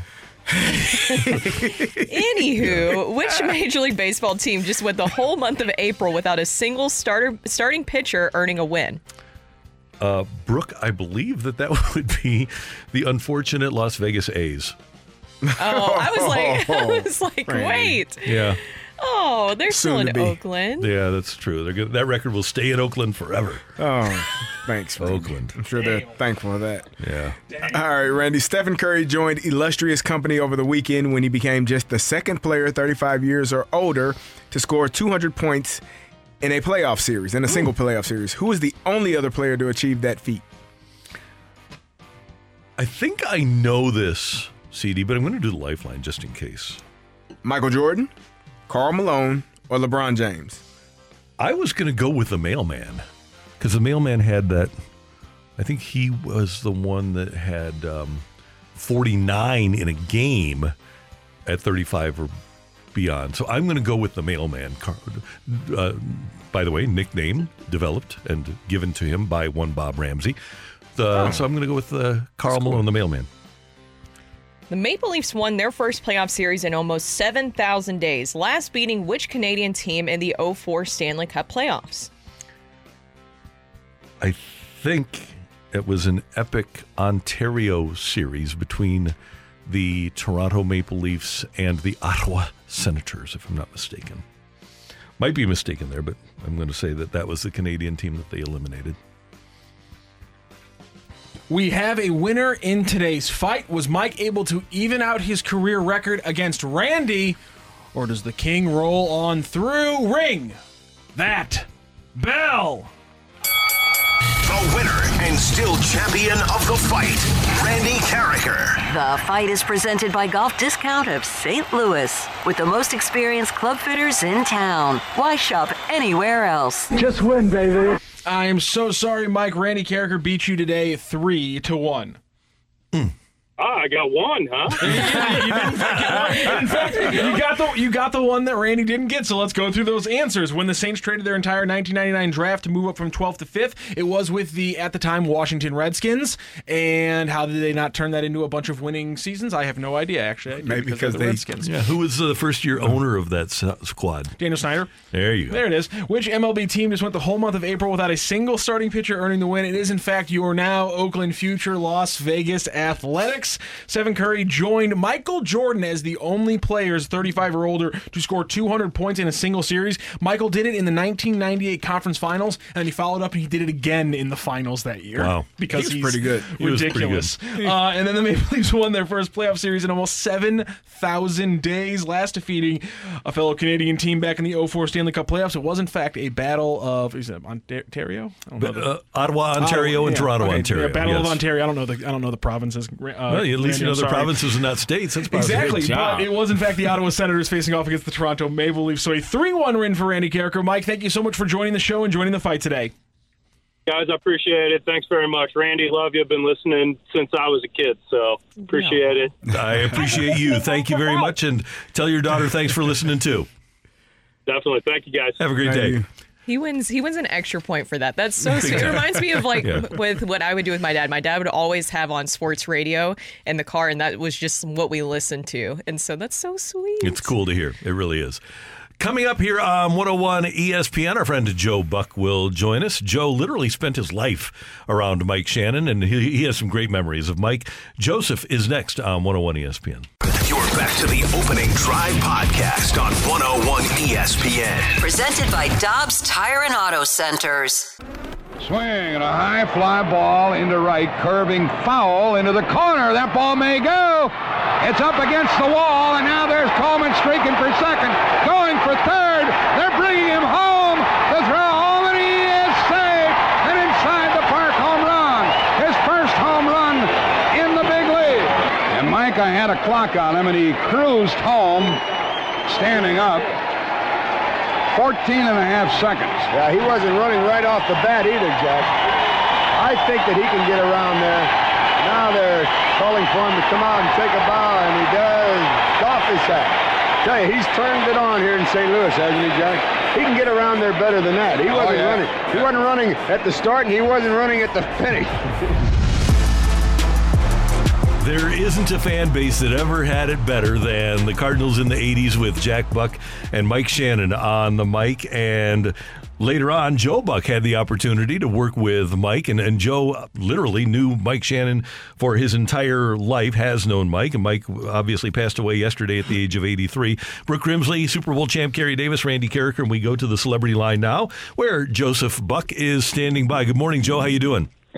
I'm doing well. That uh, that call brought a smile to my face. I, I, I'm glad my dad said that uh, he had a clock on Vince Coleman because I was like, from the moment it sounded like the ball hit the bat to the moment it sounded like Vince crossed the plate, seemed like it was about four seconds. it really did. And with, with Joe, with that team, and you and I were around that team, and uh, with Whitey, and and y- your dad and Mike were so tight with Whitey, and the way they played, that was just such a fun atmosphere to be around, wasn't it? It was, and and I was, uh, you know, I was watching TV last night, and Martin had uh, a little interview with Whitey, and it was just a unique time because I was just thinking how close the broadcasters were with the manager and the coaching staff. Because I mean, my dad and Mike played cards with Whitey, played golf with Whitey. Uh, they played pinochle. I don't know how many people played pinochle at one time, uh, but Whitey was a genius at all that stuff, and they were just the best of friends. So they had direct access into everything that was going on with that team, and it, it was it was a special team, a special time during that run through the '80s, and uh, that's really when I fell in love with baseball. I was around in the '70s, but I was you know, going all over Busch Stadium and playing in the back of the booth and raising trouble with Danny Shannon, Mike's son. And uh, and by the when the '80s showed up and Whitey and all that stuff, they had my full attention. So I, I think that's the team and that that's the group that made me really fall in love with the game of baseball. And Joe, I I said this off the bat. You literally don't remember life without Mike Shannon as a part of it, do you? No, because I, you know I was born in 1969, and you know I don't remember the first three years of my life. I don't remember a lot of years of my life, but I, I don't definitely don't remember the first three years of my life. We lived downtown at the Mansion House, and uh, then we sure we had I think just moved out into the county, and that's when Mike would have been coming over uh, to our house to I guess go through like broadcast 101 with my dad in 1972. So I was three, and uh, yeah, I, I I considered Mike almost like a second dad, and I think Danny and Tim uh, Shannon considered my dad like their second dad. I mean, we all grew up together, and uh, for me to to get a chance to have this master's class every day of my life is along with the nepotism and nepo baby and all that other stuff. I was around you know, two of the greatest minds that broadcast baseball into a microphone every day of my childhood. And, you know, I'm, I'm not the smartest person in the world, but eventually some of that stuff sank in. And, and I, I I'm so indebted to Mike because if you think about it, as I said, I grew up with Danny, his son, and we were we were doing our thing in the back of the booth, and and I started with the Cardinals at 21, and had Mike not been into that and been like, I'm not working with Jack's kid or whatever, I I would have never gotten up off the ground, and it was that was the opposite of that. He like took me under his wing. We had a blast on the road. He taught me what being a, a professional broadcaster was like and traveling around with a team, even more than my dad did. So uh, I, I'm I'm just I'm, I'm so indebted to that man for so many things, and and that's right at the top of the list. Joe, you knew Mike for such a long time. I, I learned that he was a standout football player at Mizzou. Did he ever give you any stories about his football career? And, and there was talks that maybe he could have been a Heisman Trophy winner if he'd have stuck with it. Yeah, I I always heard that stuff from others. You know, hmm. I, I heard that stuff from like Bob Broeg would say that to me, or you know, somebody would come along and talk about how great Mike was in high school. But Mike was not that guy. He was not the guy, least around me, that, that would say, you know, you don't know how great I was as an athlete or as a football player, but I know it's legit, and I know that. uh that people really believed that he was as good at football as he was in baseball, uh, which is and basketball too. I mean, he just he just was that kind of guy that was good at everything. And you know, I've said this before, but when you go to the Post Dispatch article today uh, that Hummel wrote about Mike, you know, attached in there are the Shannonisms, which you know they're funny. They're, and believe I was sitting there for for at least seventy percent of those, and and it, they some of them took my breath away at the time. But don't make the mistake of thinking that he wasn't smart. He was the opposite of that. He he was very very wise and very keen on you know seeing the game and feeling the game and understanding what it was about and who was successful and why and who wasn't and why and you know just was so common sense smart that I would say one of the most intelligent people I've been around is Mike Shannon. And and you know, you don't get that sense if you read kind of these crazy quotes. And and to put one other thing to bed, the man was never drunk on the air. That was always oh, always just lined up Bud Light because he was doing Bud Light drop-ins and Budweiser drop-ins and Jack, I'm going to open up an ice cold frosty one. I lived in that booth. I grew up in that booth. I never saw him take one sip of one beer in the broadcast booth. That was just Mike. That was those crazy things that he said just came out of his mind because he thought differently. So he was not drinking while broadcasting the mm-hmm. game. That I promise you. Well, Joe, it's it's kind of like what we were talking about earlier. I mean, he was a fan of the game, and that's what made it fun because it's a lot of the things that you would say at home, but the way that he presented things was just so memorable. We were playing some of his calls earlier. I know it might be tough to just pick out one or maybe even two, but is there just a favorite call of yours that you will just never forget about Mike? Yeah, I mean it's it's hard to put my finger on on any. I I think that the ability. I just loved it. I was sitting there with the Tatis night when he hit two grand slams in the same inning, off the same pitcher, uh, which is just ridiculous to even think about. but just when he would go swing and a home run into left field, you know, it's like there was no. It was not at the track, at the wall. It might be, it could be. It was just swing and a home run into left field. I mean, he just knew off the bat that the ball was gone. So he he never lost his eyes that way. He always knew when a ball was centered and squared up that that, that thing was not coming back. Uh, so those are the ones that kind of I, I just those are the thrilling calls and yeah, kind of that folksy way that he that he would do the game is exactly you're right. It, it's like people would talk about it in a bar. It wasn't polished, but that's what made him great. So I, I you know, there there will never be another Mike Shannon. I, I talked to Tim, his son, Danny last night, and I was like, he got to heaven, and God was like, man, I created this guy because I, he just is such a unique dude that I, I just can't even go. The stories are endless of the things that he did on the road, uh, and and he just man, I, he didn't sleep. That's why they called him the Moon Man.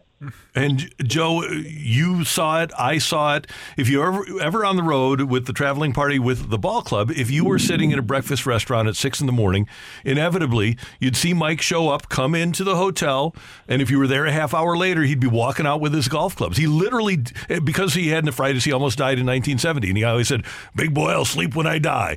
And he Yeah. would get a half hour of sleep, and he had that in, in- incredible physical ability, and he was actually tested by doctors. He didn't have to sleep, and he could just go, go, go. And you lived that. I li- I saw it. I mean, eh, he didn't. He did not sleep, and he was up at the crack of dawn, and he was going again. And he would get up. We would land in Houston at three in the morning from Pittsburgh, and he'd be in the lobby at six a.m. to go fishing, and then we'd do the game that night. And so, you know, some of those crazy things he said, I think, came at the end of those long runs, at the end of those long road trips, because he just wasn't sleeping. But he, I mean, he nobody could power nap like Mike Shannon. He would he was like C3PO. You you would he would sit down on the team bus in the front right seat and you know just like and he was gone and dead asleep and we would get to the ballpark and somebody would flip the switch and there he came and then off into the ballpark he went he was going 100 miles an hour when he woke up. He I've never seen anybody with the ability to nap like Mike Shannon. It's because he his body would have shut down if he didn't nap uh, on the on the bus. Hey, Joe, when you were broadcasting with Mike and you mentioned the Shannonisms, are, is there a conversation with him that stands out in your memory that, well, you were on the air? Because sometimes he would eh, go off the rails a little bit, kind of like any, any show or any broadcast. Do you remember any examples of that with you? Uh, yeah, a lot of them. Uh, I mean, the craziest one he said, and I said this at, at a banquet that they were honoring him uh, years ago.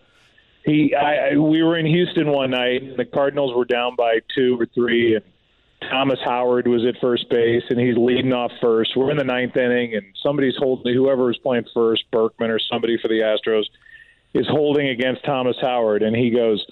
I don't know why they're holding against Tom. And I'm doing the play-by-play, and he goes, "I don't know why they're holding against Thomas Howard over at first base." I'm like, you know, and here's the 1-0 pitch outside, ball two. You know, Joe, he hasn't stolen a base since. And then there was like a pause, and he's trying to come up with something. He's like, you know, Joe, he has. I'm like, here's the next pitch, in for strike, two and one. Joe, he hasn't stolen a base since the Jupiter invasion. oh And I, I and then I was like, I'm thinking, what in the hell is he talking about? And then he would go, Yeah, right. Am I right? You know, and I'm like, Yeah, Mike, you took the words right out of my mouth. I was just gonna say that. Who can forget the Jupiter invasion? But that's just it was like to him. I mean, those Shannonisms are all dead on, and if you said half of them now, you'd get fired. But I, it just made it it made it like a, it was it was a high wire act every night we went on the air and I, it was just no no night was the same as the one before I, he just he made it so fun i mean just so fun Yeah, and it's uh, as we uh, part here, Joe. This is a life definitely to be celebrated. Uh, This is a guy that we easily could have lost in 1970, and he was so much fun, and he lived to 83. Nobody got more out of life. Totally, if there is a life to be celebrated on death, Mike Shannon's is the one. no doubt i mean he didn't he didn't you know we joke about him not sleeping but i think that was legit in his mind that i'm just living on borrowed time. And borrowed i mean nobody lived on more borrowed time than him because he, didn't he just wasn't ever inside. He wanted to be out doing stuff. So you know the, the funniest thing i know we got to go but he, you know toward toward later in his career. And these kids were like 13 12 10 years old. By the end of the road trip these kids were so wiped out just because they did they never eat and they never slept and he's like drink another water kids we're going out we're going we're going to fishing in the morning the kid's like oh my god get me home so i mean he just wore out and I, he left a lot of people in his wake in the best possible way Joseph, always great to hear your voice. Always good to communicate with you. Thanks so much for the time. We appreciate it, and uh, we will definitely talk to you soon.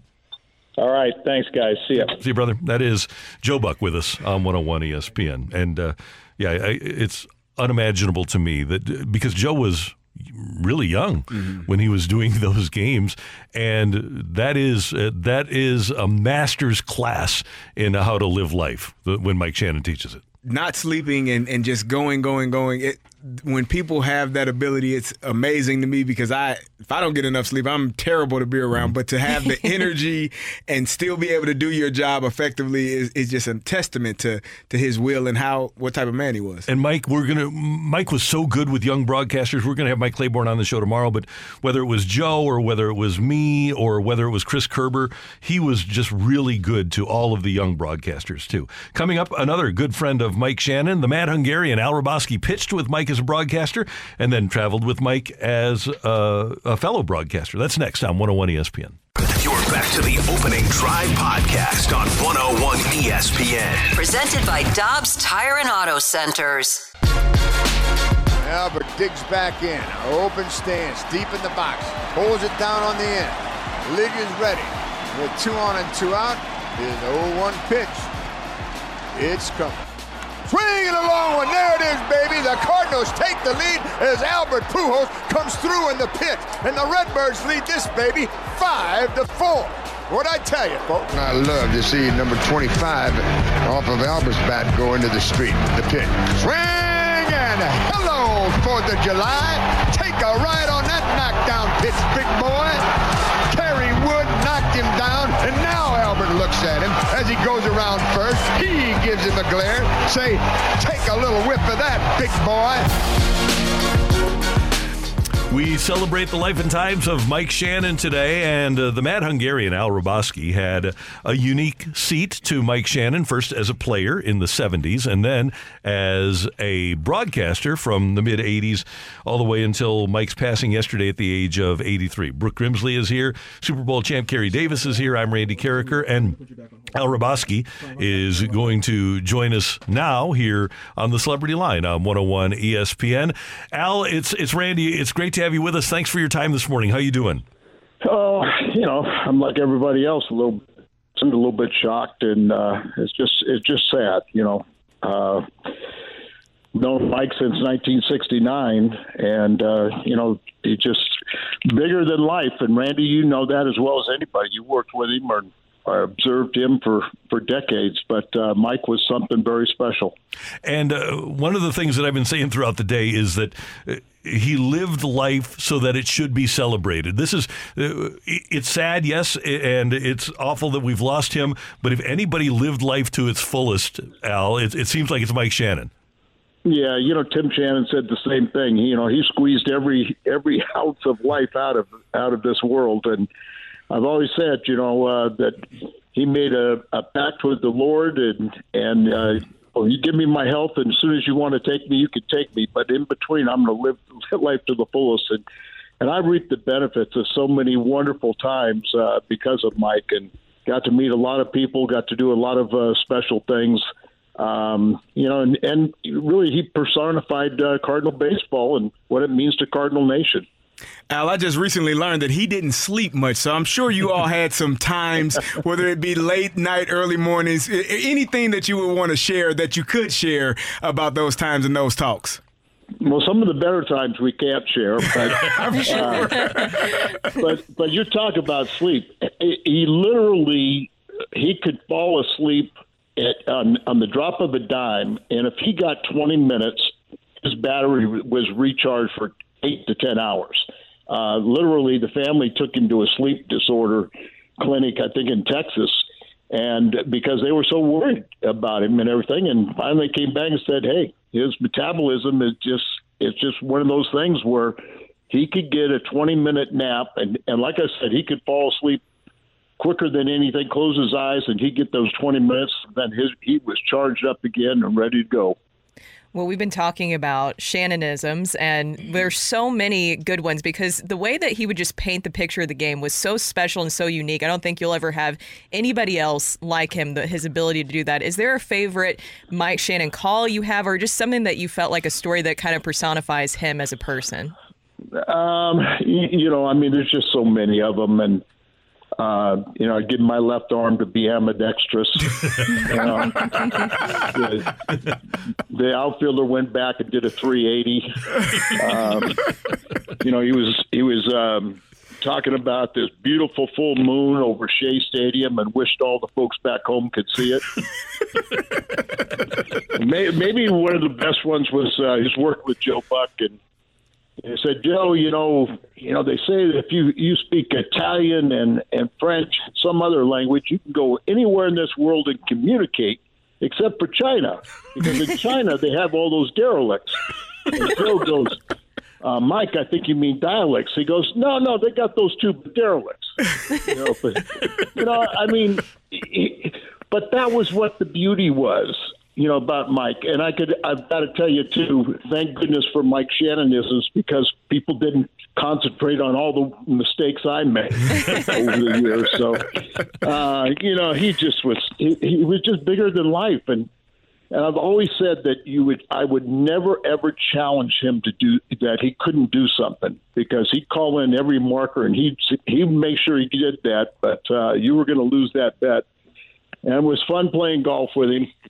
Uh, sometimes the ball would change color and logo in flight, but you know, and, but you know, it was it was just oh, I reaped so many benefits, so many wonderful times on the road, and you know, golf courses, and um, and and just a wealth of knowledge. You know, not only you know about life and and and also you know obviously the game of baseball. You know, he knew it extremely well, and and uh, you know there's one only one Mike Shannon, and and we've lost him, but boy, we know he's going to a better place. And Al, you, just uh, referred to what I was going to talk to, about next, and that's it. Because of he, number one, he was just an innate, brilliant baseball guy, but Mike really understood and had an ability to relate about winning baseball, didn't he? He he taught me an awful lot about what it takes to win in baseball and what it takes to lose in baseball. He really got the game. Yeah, and he, you know, I mean, there's there's things that we see, and uh, you know, it could make some sensational headlines, but you aren't going to do any. You're you're not going to do the ball club any favors with certain personalities and different things. But you know, when you describe Mike as a as a baseball player, and obviously he is one of the greatest athletes to ever come out of the St. Louis area, um, and his career, you know, uh, came to a halt because of the kidney disease. But the best, you know, just one word would describe him as a baseball player is he he was a winner. You know, he knew what it takes to be a winner. Uh, you know, it's easy to be a loser. You just put on a Cub uniform or you don't try. you know, but to be a winner, you really have to challenge yourself every day. And I think one of the most important things you have to be realistic. You know, uh, the game is extremely tough, and, and especially as a broadcaster, you always have to remember that. Um, you know, the guys on the field represent what you could do at one time, and these guys today are just such excep- exceptional athletes. It's just uh, amazing the, the things that they can do. But it's a long, long season, and um, you know, I guess you have to harken back to 2011. You know, last time the Cardinals won the World Championship, they were 10 and a half games out. Not in not on May 1st, but they were 10 and a half games out in late August. So things can turn around. There is time to do so. Yeah, absolutely. Al Hrabosky, great to hear your voice. Thanks so much for reminiscing about Mike Shannon with us today. We do appreciate it, and we will see you soon. Yeah, and thank you for the opportunity to say something because uh, you know he's not only is Mike a special person, but uh, the entire family. I mean, just class acts all the way through, and and our deepest sympathies go to the Shannon family and Lori now. Absolutely. Thanks, Al. Take care. Thank you, guys. Bye bye. That's uh, the Mad Hungarian, the great Al Hrabosky, joining us, reminiscing about Mike Shannon. And we want to hear from you. If you would like to offer a mic drop with the 101 ESPN app, you can leave us a mic drop with your favorite Mike Shannon story or memory, or we'll just take your texts. We can do that as well. I've got a couple for you. And I know Brooke and, and Carey have memories as well of the late, great Mike Shannon on 101 ESPN. You're back to the opening drive podcast on 101 ESPN. Presented by Dobbs Tire and Auto Centers. It's time to recap the biggest sports stories of the day on the opening drive with a rush hour reset. Brought to you by Clubhouse Turf, your exclusive partner of Celebrity Greens. We're redefining private golf.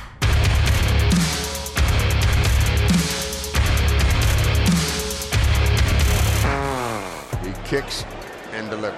Fastball, and it's a grand slam. Woo! We see who powered that one. A grand slam home run, and the Cardinals lead it four to two. That went over the bullpen. The runners go 3-2 to T. Swing and a long one. There it is, folks. Baseball history. A second grand slam home run for Fernando Tatis in the third inning in Los Angeles, California, and the Cardinals lead it 11 to 2. Wow. Wow. Get those record books out, folks. And they were both off Chan Ho Park. What the hell were the Dodgers thinking there? I gotta Like- figure that their their bullpen was a little taxed, Yeah. and they just said, We're, you, you, "It's all you, big fella." Yeah. So Mike Shannon with calls of a record that obviously will never be broken. One thing that is not very well recalled here in St. Louis that is that in the football Cardinals last year in town, Mike was the analyst for the football Cardinals too. Uh, Bill Wilkerson was on the play-by-play. Uh, um, Mike was the analyst, and I, I was producing the games at the time, and. Mike was really good. He understood the sport of football. He understood it from a quarterback's perspective because he played football in college, and and Mike Claiborne will tell us stories tomorrow. And Joe mentioned it.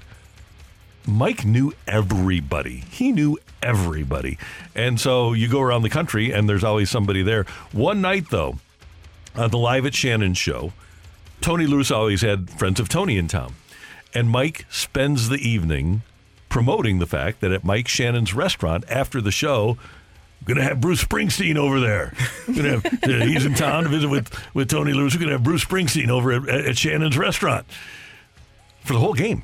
And there are literally maybe a thousand people out front of Mike Shannon's, hoping to get just a glimpse of Bruce Springsteen, maybe an autograph, maybe a, a, a photograph, but they just want to be in the presence of Bruce Springsteen. I go over there because I'm listening. I'm working at the station, and I, I you know, I'm going to go sit at the table with Bruce Springsteen. We get to uh, me and uh, the producer. We we get there, and uh, guy comes over and sits down. And I said, "Hey, Randy Karraker, nice to meet you." He said, "Bruce Hornsby, nice to meet you." Oh. Oh. Close. a musician named Bruce. That's amazing. And Bruce Hornsby did the live at Shannon show. Oh. A bit, bit, bit frustrated line out there, huh? Yeah. well, Yeah. you might as well come in and eat now. You're, you're, you're exactly. Exactly. Got people there. Yeah, exactly. That's good. And the other funny fun thing about Mike was, and uh, he and Jack always went to the the horse tracks when they were on the road. But Mike, uh, towards the well last couple of decades of his career, on Derby Day, he would actually go to Louisville and bet on the Derby at Churchill Downs, and then come back and show up. For the Cardinal broadcast at seven o'clock or whenever it started, but he, he he did a lot of Derby days over at Fairmount Park. But he, there were multiple times where he would do uh, the flight, the the private jet over to Churchill Downs, and then get back in time for the game. Wow. That's Big horse that's guy. incredible. Yeah.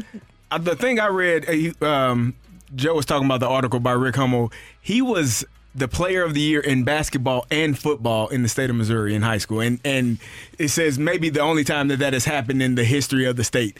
He played professional baseball. That is an athletic career. Like that is something where you are you are just uh, the guy when you're able to to be that prominent in, in multiple sports and potentially as as we've heard maybe even be a Heisman Trophy winner had he stuck with football but decided to play baseball. That's a that's an athlete that is uh you know just above pretty pretty much most people's comprehension. Well, my I guess my story is just kind of small with Mike Shannon, but when I came here to St. Louis, obviously I know who Mike Shannon is. And it's just in your mind you think of like this great big land a legend and that they're not going to be accessible, right? I don't know. I don't know why our brain kind of goes to that when it's somebody's kind of like celebrity big name status. You're like there's no way it's going to be that easy for me to talk to him. So I needed um I can't remember it was somebody who passed away and it was while I was still over in TV and um, Maurice Drummond was like, "Well, you should you should call up Mike Shannon and see if he'll do an interview about him." I'm like, "Just call up Mike Shannon." He was like, "Yeah, here's his number." I was like, "What?" I was like, "There's no way that he's going to answer." He answers the phone. He's like, "Yeah, yeah, yeah, come by the booth." And I was like, "How is this even actually happening?" And he just opened up the booth for me to come and do this interview and let me sit around and just chat with him about literally everything. And I I didn't I, of course when you're in the moment you're going to be like, "Wow, this is so crazy." But I was just sitting there I was like, "Wow, this is incredible that he's just so willing to open up the booth and you could talk to him about anything." He really was what you heard on the radio of him just being like this very like true like fan of the game and just a mm-hmm. approachable person. That's how he was in person. He was just a, a really good human being. We do want to hear from you in the next segment. We do have to do our rush hour reset. Cardinals lost yesterday, seven to three. Not many highlights from that game, so or no, six to three. Uh, but because there weren't any highlights, we don't really have much to play. They kind of gave that one away. Uh, but we will tell you that the Boston Bruins had 65, a record 65 wins during the NHL regular season prohibitive favorite to win the Stanley Cup this year. Knocked out in the first round. They were up 3 1 against the Panthers, and the Panthers came back last night, forced overtime, and then knocked off the Bruins in game seven, 4 to 3. Bruins are done as dinner. That is a tough way to go out. It is, hoo, hoo, hoo. well, but I know that Randy, shouldn't you say that you had a little, little too much fun at one particular Bruins player's expense last night? I saw your post on social. I, I tweeted uh, Brad Marchand crying again. You know, if you don't like it, Brad, play better. If you don't like it, play Oh, better. man. You think that's the, the, the tone in, in Boston today? They are angry, I guarantee Oh, it. Yeah. yeah. if we would get uh, a little taste of Boston sports radio today, they are angry. They're an angry, angry group. Uh, the Avalanche, the defending Stanley Cup champion Avalanche, were eliminated by the Kraken in Game Seven as well. Two to one, Seattle winning their first ever playoff series, and Colorado getting back to Losersville. There you go. It's good. In the NBA playoffs, Carey's Golden State Warriors rolled the Kings 120 to 100. It was a two point game in favor of the Kings at halftime. And then Golden State went on an amazing roll. They got 50 from Steph Curry, and they win it by a score of 120 to 100. And they, this is going to be a fun series, isn't it? Oh, that's going to be a great Lakers. series. I, I I hope everyone stays healthy. Anthony uh, Davis, I'm looking at you. I hope Mm-hmm. he stays healthy because I want to see the best version of the Lakers versus the the, the Warriors. And the Warriors have home court in this yeah, series. because the Lakers are the seventh seed and the Warriors are the sixth seed. Imagine that. How about that? so you think there's a little uh, uh, little load management going on in the Uh, yeah. NBA? And the Heat won game one against the Knicks, 108 to 101 over the weekend. The Portland Timbers knocked off St. Louis City SC by a score of two to one. And by the way, caw Jordan Ta'amu, awesome for the DC Defenders as they advance to the the uh, XFL championship game. Put up 37. He was great. Unfortunate that he's not in the league, in the league by the NFL. He should be he, in the he- league. He did really well with the first iteration of the XFL, performed extremely well. You got other guys there, uh, you know. There's a few. Uh, the, what's the quarterback in in um, Washington? What, why am I forgetting his name? Oh, Jordan Ta'amu? No, Sam Howell? Ben DiNucci? No. Oh, oh, you're talking about in the NFL. With the Oh, Commanders. NFL. Sam Howell. Oh, okay. Not that one. Oh, you're The thinking other of the guy that left the, the former Yeah, XFL yeah, guy. Yeah, yeah, yeah. Taylor Heinicke. Uh, Tyler, Taylor Heinicke. Heinicke, yeah. him. Yeah. Yeah. Oh, yeah, I forgot. I'm always Heinicke, uh, Heinicke. done better.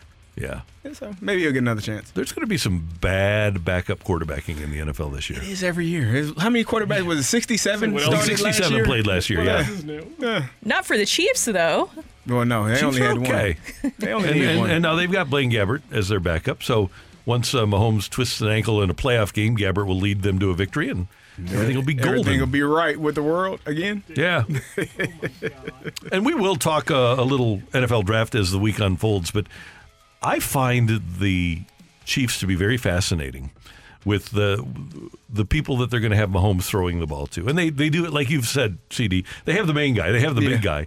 But they aren't going to be as you wouldn't think as prolific as they've been in the past. Well, if Kadarius Toney is healthy and mentally together, he is a special football player, and they basically mm-hmm. got him for nothing. Yeah. So I'm excited to see what he does with a full offseason and how well he can kind of be incorporated into that offense. It's going to be fun to see because he's electric when you put the ball in his hands. Well, and after Hill left, don't you think that it kind of showed that they, They can kind of, yeah, they don't need exactly the big superstar in You're a lot of ways. for a quarterback that elevates people, right? Yeah, he does that. The Mannings, the the Brady. I hate to do it, Yeah. but, hate to, but but Brady elevated guys that just were not that good and made them better. And Mahomes is another guy, Mhm. and Will Levis is going to be one of those guys. How dare you, Randy? Okay, Brooke, It's, Brooke. How dare you?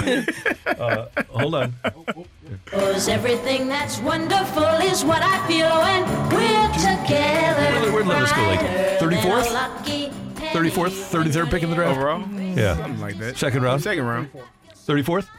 They Tom traded up, Brady. Tom Brady was taken in the sixth round, number 199 overall. Are you saying that he's, going to be the next Tom Brady? No, he's saying he's drafted going to higher. be He's gonna be better. better. He's going to be better. Come on now. Come on now. Hey, it- Didn't Kentucky lose to Vanderbilt? Uh, didn't Michigan lose to Ohio State? Here's the point. Does anybody have a better idea of what a Tom Brady comp is than Mike Vrabel? We're teammates. Thank you. They were. They were. How many passes did Vrabel catch from him? Like Eh, 10 touchdown well, passes? How many was it? Thirteen? Yeah, 13, something like we, that. We I think that's figured been a that fight out. question before. my my dad texted me this morning. My dad texted me this morning and said that sports talk in Nashville is just like exploding about Levis. As they should. But I will never forget the morning after Trent Green got hurt. And I was crestfallen. I was just dead As man of, walking. as of all of St. Louis, right? Yeah, we all were. Yeah, We all were. Thought it was a is a, is a wrap. We're going. Uh, Jim Thomas said uh, on the show we did last night on Channel Two. Uh, he, he said he turned to uh, the person next to him that night when Trent Green got hurt. He said they'll be lucky to win four games. There you go. In '99, and then Kurt Warner happened. So Uh, Randy, possible. uh, across both the regular season and playoffs, how many touchdown passes did defensive line, defensive lineman and linebacker and current Titans head coach Mike Vrabel catch in his career? thirteen. Oh, 12. 12, okay. 10 in the regular season, 2 in the playoffs. Okay, there you go. That was a fight question that caused. Yeah. Uh, Consternation. yeah, it caused a stir And up here's how you here, a know. dust here- up. here's how you know it caused a lot of a dust up. Carey was not on the show yet when that question Oh, happened. yeah, I was. No, that was Yeah. no. I, I have it No, dated I right here. This here. was August 11th. I was in that day. Were you in that Yeah, day? yeah. Okay. Oh, I was yeah. here. He remembers. Oh, I remember. I I thought was maybe here. it was just that it No, reverberated I- that much to you. Carey relishes the anger. He loves it. He remembers every single one. Every, Every little single dust one. up.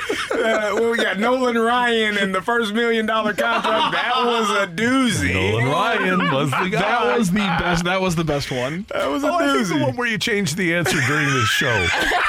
what was that? That was recently, that wasn't was it? Brooke was here. What Yeah. was that one? She Uh, literally it was the uh, world. It was the Oh. Stanley Cup or the World Series. Yes. Oh yeah, right. Which one yeah, has which been- one- which one has been- Yes. The answer Yes. literally got changed when I walked out the door. Unbelievable. I said this is going to be great. That one was that one was bad too. Coming up, what do you remember about Mike Shannon? For a lot of us, uh, we don't remember life without Mike Shannon, and especially in the broadcast booth. If you have any Mike Shannon memories or remembrances, we'd love to hear from you. You can use the Mic Drop feature with the 101 ESP, ESPN app, with the 101 ESPN app, or just send us a text 314 399 9646. Your reaction next on 101 ESPN. You're back to the opening drive podcast on 101 ESPN. Presented by Dobbs Tire and Auto Centers. Brooke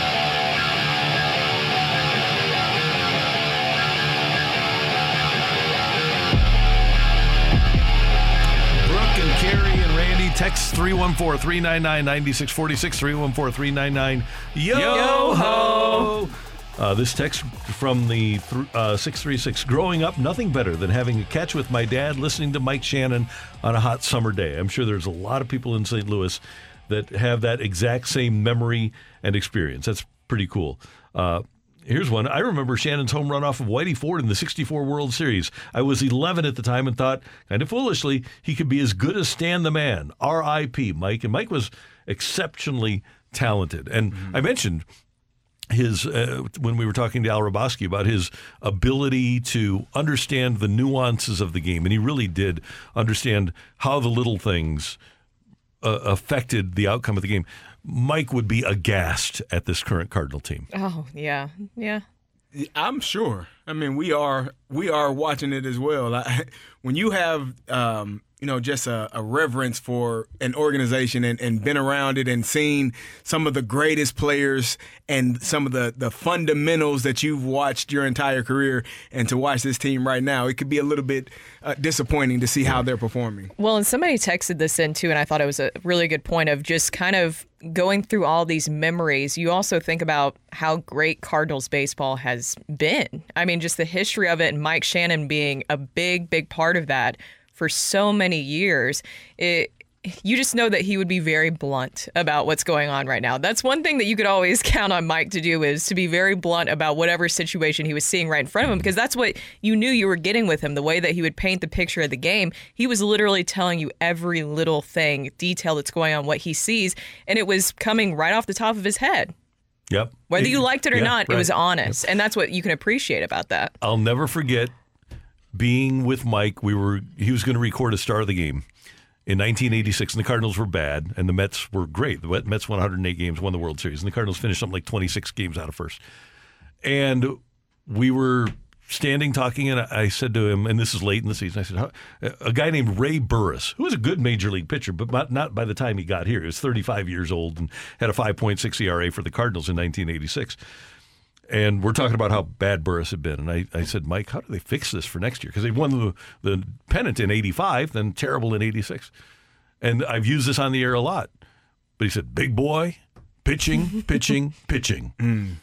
That's and that's what it's all about. Yeah. It's all about, and especially at that time when Whitey ball, they would manufacture runs. Right. They didn't have to hit the ball over the fence. But that's what they needed was pitching. And I've always taken that to heart. And that little bit of knowledge from Mike Shannon has served me well because usually when the team that wins the World, well, not usually, 100% of the time, the team that wins the World Series has good pitching. Let's get a mic drop from Lisa here on 101 ESPN. Lisa, thanks for checking in. Growing up here, with them always on the background, Shannon and Buck. Every summer holiday, they're on the radio. He would make you laugh. And was there anything better than a hot summer night with the radio on in the car, going to get ice cream with my grandpa, listening to Buck and Shannon? It didn't get any better than that. It uh, that's uh, those are memories that people will have forever. Voice of the summer. And here's another one from the six three six. My greatest memory of Mike Shannon is a signed ball and personalized letter he mailed to me. I got from middle school after I wrote a poem about him that I still have to this day. Wow, I mean that that awesome. sounds small, but just even taking the time to go through some of the fan letters and stuff that you get, and he did that for that person is says a lot. I think about him. Mike also was a total team player. He could have rejected the idea when the Cardinals got Roger Maris of going to third base. He was a right fielder. He'd always been a really good gold glove quality right fielder. But the Cardinals asked him to move to third when they got Roger Maris to play right field, and he did it first of all without complaint, but second of all, did it very well. And he always told the story about one time uh, Gibson had runners at first and second with one out, and there's a meeting at the mound, and Gibson says, "Be ready for a one hopper, and you're going to turn a double play." And lo and behold, next pitch, one hopper right to Mike, boom, five, four, three, Mm. double play, and Gibson had that ability Yeah. to to do that. But Mike was smart enough to know, okay. He, I I better be ready because Yeah. he is. He's not going to be wrong here. he knows what's going on. Yeah.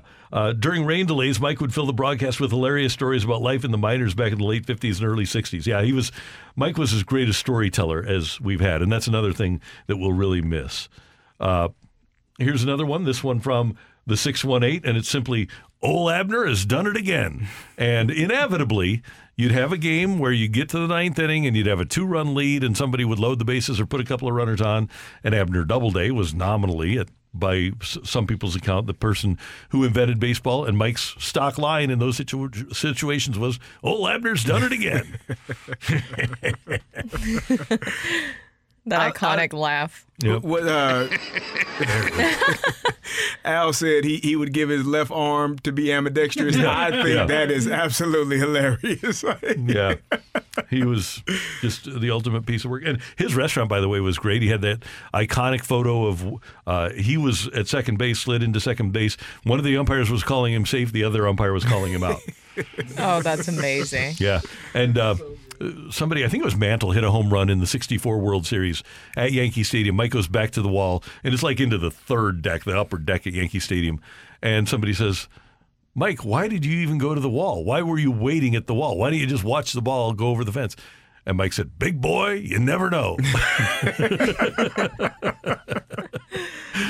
uh, let's yeah, let's get to another one. Who do we have next? It is Doug here on 101 ESPN. Mike Shannon to me is KMOX. He is Cardinals baseball on radio, and it just reminds me of all the wonderful times I had with my grandparents out like at the Ozarks, or you feel like you've lost a part of your family.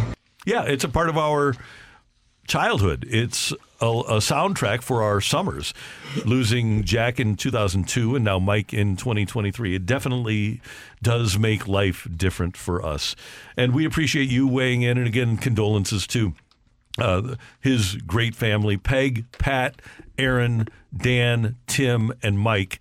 Uh, and his uh, his wife Lori, and obviously uh, th- those kids lost their mom Judy several years ago. Mike Shannon passing away at the age of 83. By the way, BK and Ferrario later in the day are going to have Bob Costas on their show at one o'clock. Correct? Uh, anybody else? I know as we celebrate the life of Mike Shannon today here on 101 ESPN. Matthew, if you, you just we got Joe somebody- West is coming on as well. Who is? Joe uh, Joe West is going to be joining them as Oh, great, well. awesome. That's fantastic. So that'll be great. Hey, 101 ESPN is your chance to score free tickets to see Thomas Rhett with special guest Cole Swindell on Saturday, May 20th at Enterprise Center. You, Brooke is Oh, fired I just up. I did a yeehaw Oh, like over here. That's Yeehaw. yeehaw.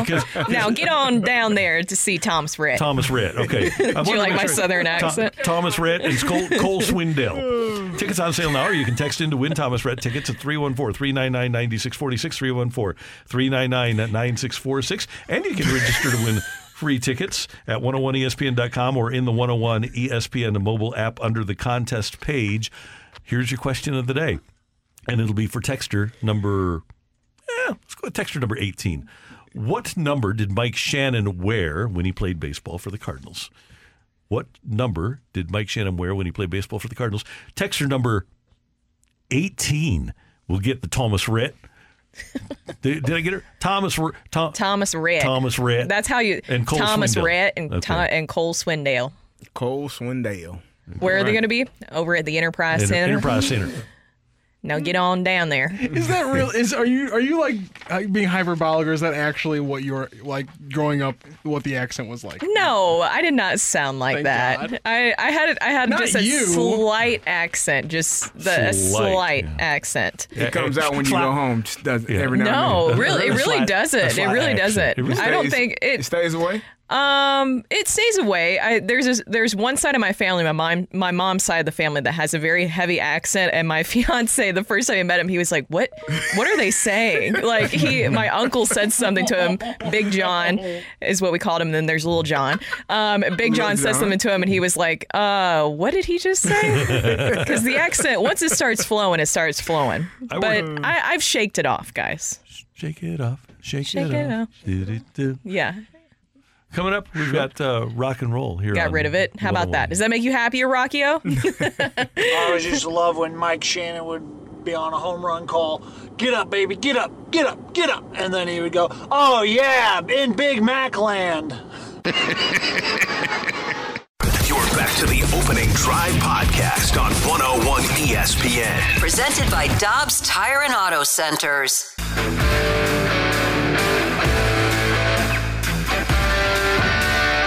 Let's rock. Let's rock today. The Cardinals up by Cinco, Cinco de Mayo. That's coming up pretty soon too, isn't it? Cinco de Mayo. When is that? Is it over already? That happens uh, on the fifth month, the fifth day, right? Cinco de Mayo. So it's coming up the next May. Get ready now. I just always love how he'd have the laugh with it too. Oh, he's that just like sealed it. Yeah, two, three, four. So that's Friday, by the way. Cinco de Mayo is on I was gonna say Friday. this is in fact May Get first. So get ready. now. Yeah, he was. He was. Hey, he was. He was Oh. warning everybody. Get ready now. Today is May Day. May Day, May Today Day. is May Day. You're right. So And I have no idea May the fourth be with you. Is Is May Day like is that an up, too. actual real holiday? I Am think it I'm might be, it might be That's like something that thing? causes danger. Let's uh, let's do the old Google before we get to. Oh, by the way, Brett won the Thomas Rhett tickets. uh, congratulations, Brett. Brett won Good job, Rhett. Brett. Going to see Thomas Rhett and uh, special guest Cole Swindell Saturday, May twentieth. Swindell. I like how you What? said Swindale. Swindale. Oh, what's wrong with it, Swindale. Rockio? Well, I mean, as long as the Nashville native isn't offended by it. The Cole Swindale. Cole Swindell. A Mayday is an emergency procedure word used internationally as a distress signal in voice procedure radio communications. So that's one thing about Mayday. Mayday is also a uh, European festival of ancient origins, marking the beginning of summer, usually celebrated on the 1st of May, around halfway between the spring equinox and summer solstice. So uh, you might want to get involved in some of these festivities today. Uh, because they include gathering wildflowers and green branches, weaving floral garlands, crowning a May queen, sometimes with a male companion, and setting up a maypole, May tree, or May bush. That is Wait, thing. that It's the, reminds it's the me maypole thing with the kids like running around in the circle. Oh, Apparently, yep, yep, yep. I see it. I read Okay, it yeah. now. Apparently, it's a thing. Apparently, it's like Labor Day for the for the UK. Okay. It, it makes me think that um, scary movie, Midsommar. Oh yeah. You remember that Oof. one? Where they they made her the solstice solstice queen or something like that. Oh, That movie was, that movie was weird. That was a weird movie. Have you guys seen that I have movie? not seen I that have not, one. no. Oh, okay. Um, By the way, Mayday I is a don't thing in recommend- Canada. Just FYI. yeah, the UK. they, they got the Queen on their money. What do you want from me? That's the Canadians' choice, not Yeah, mine. Win- Winnipeg has a big picture of her on the wall in their arena. it's still there, isn't it? Yeah, I think so, yeah. Also, randomly, guys, change it? Rockio gets very heated when it comes to many things, but also history. History questions. He decided to do like a deep dive into history I'll questions the other day. Well, Grant wanted some, Grant, they wanted they needed some uh, miscellaneous trivia for the uh, for the gauntlet. So I, You I was trying to that help him out, Randy. Did you change any answers? Was it- was it Uh, no, I did not change any answers. Good. Speaking of somebody wanting to change this, some of their answers, Dillon Brooks might want to change some of his answers to some previous questions. Although we don't have any new answers from Dillon Brooks because it took him took him pulling an arm and a leg to get him to actually talk to the media.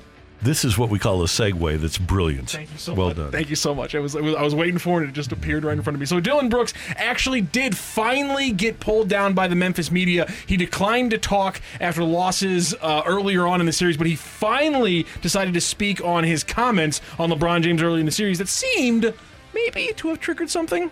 Um, no. Um, you know, that's who I am. Um, you know, I don't regret it. I'm a competitor. I compete.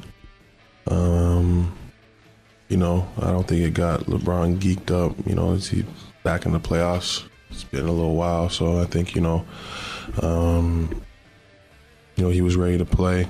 Um, and overall, we just got beat better by a better team, bigger team. Uh, guys that have their whole team, their whole pieces there.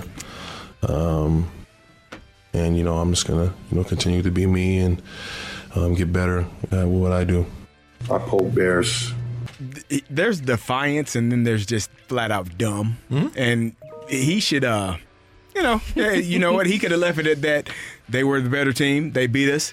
Maybe my comments did. Maybe they didn't. But you know, at the end of the day, we didn't play well enough to win the game to, to win the game and to win the series. You see, I, I don't have a problem with like villains, but I think that if you're going to make a statement like you did against LeBron, then you just need to go ahead and just fully stick with it and not Yeah. and not back down and just continue with with your if you're just going to take the smack talk approach, just stick with it. And, and here's the thing: I, I love trash talking. I love I love people you know dancing on other guys' graves live in, live in game. It's fun fun sometimes, but you know don't talk about it, be about it. You know if you're gonna talk, you know Yeah. you know. You know you gotta you gotta be ready for it. And John Moran and the Grizzlies have been the biggest talkers in the entire NBA season. And every time they lost a game in this playoffs, they turtled up and said, "We don't want to talk to the media about it." That's that's pathetic. You if you're gonna be the biggest talkers, you gotta be the biggest talkers. Seems like if you're going to dance on somebody's grave, you better make sure they're dead. Yeah, That too. And and if you're gonna do all that talking, you better win. Like Josh said mid-season, oh, I'm fine in the West. My only competition is the Celtics. Yeah, you're not you're not fine in the West, sir. You didn't even make it out. Like you didn't, you didn't make it out of the first round. And you can talk about the injuries to Brandon Clarke and to uh, Steven Steven Adams and say, "Oh, if they had, if, if, if, you know, Mm-hmm. who cares? You didn't win." They just need to take more breaks during the regular season. That's all they go. need to do, so they're ready for the playoffs. More time true. off. You see, that's More how you do load smack talk, management. Brooks. There is That's how going to be because you look at the age of, of Ja, and they do need to stay healthy. But with the age of the Lakers and the Warriors, the Kings, I guess, will are, are the Kings. I think are real. I didn't believe them until this series. Yeah. I think they're real. But I do think that window of opportunity for Memphis is still open. It's gonna be tough. I mean, the Warriors probably have a, this year, next year. They that They last Draymond year, though. Yeah, well, he got a player option, I think, after this season. So I think he'll he'll be he'll be back. I don't think he's going to get 25 million from anyone else. Um, maybe not, but either way, I think the Warriors have a this year and next year, and then they'll probably be on the, the, the tail end of it. But that Denver team, as much as we don't like Stan Kroenke, and then you got I don't Kawhi and the Clippers probably are done. Yeah. But you got Memphis and you got Sacramento as two young teams, young and upcoming teams that those teams will be vying for for the West. Uh, over the weekend, also STL City SC fell to the Portland Timbers two to one. Unfortunately, they are now six one and three. They're still um, second place in the Western Conference. And after the after the game, Tim Parker was asked about the game. He said it wasn't good enough. Called it their worst loss of the year. And he said we're gonna have to change practice. is going to have to be completely more intense, a lot more difficult. And quote unquote, it's wake up time. So if the six one and three city is at a They only point have of one wake loss, up, right? Six one and three. S- uh, sorry, No, uh, no, no, six one. no. Yes, that's draws. One That's draw, one three draw. losses. Yeah. They do it They differently. do it. They do win, draw, Randy's loss. face Yeah. right now.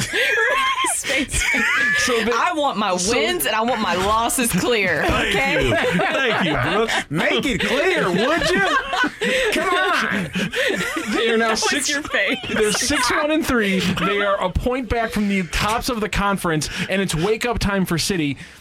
Cardinals have ten wins. They're ten games back. Wake up time for s- Cardinals yet? It's been wake up They, time. they, Yeah, they've been They've been in sleepy time. yeah. They got to get up. Six All right, wake up time, baby. Tomorrow, it's the start of a new season, Randy. Okay. Against the the Angels, yeah. Start of a new season. Uh, I'm just excited to End Panda. of the road, nothing to do, and no hope of things getting better.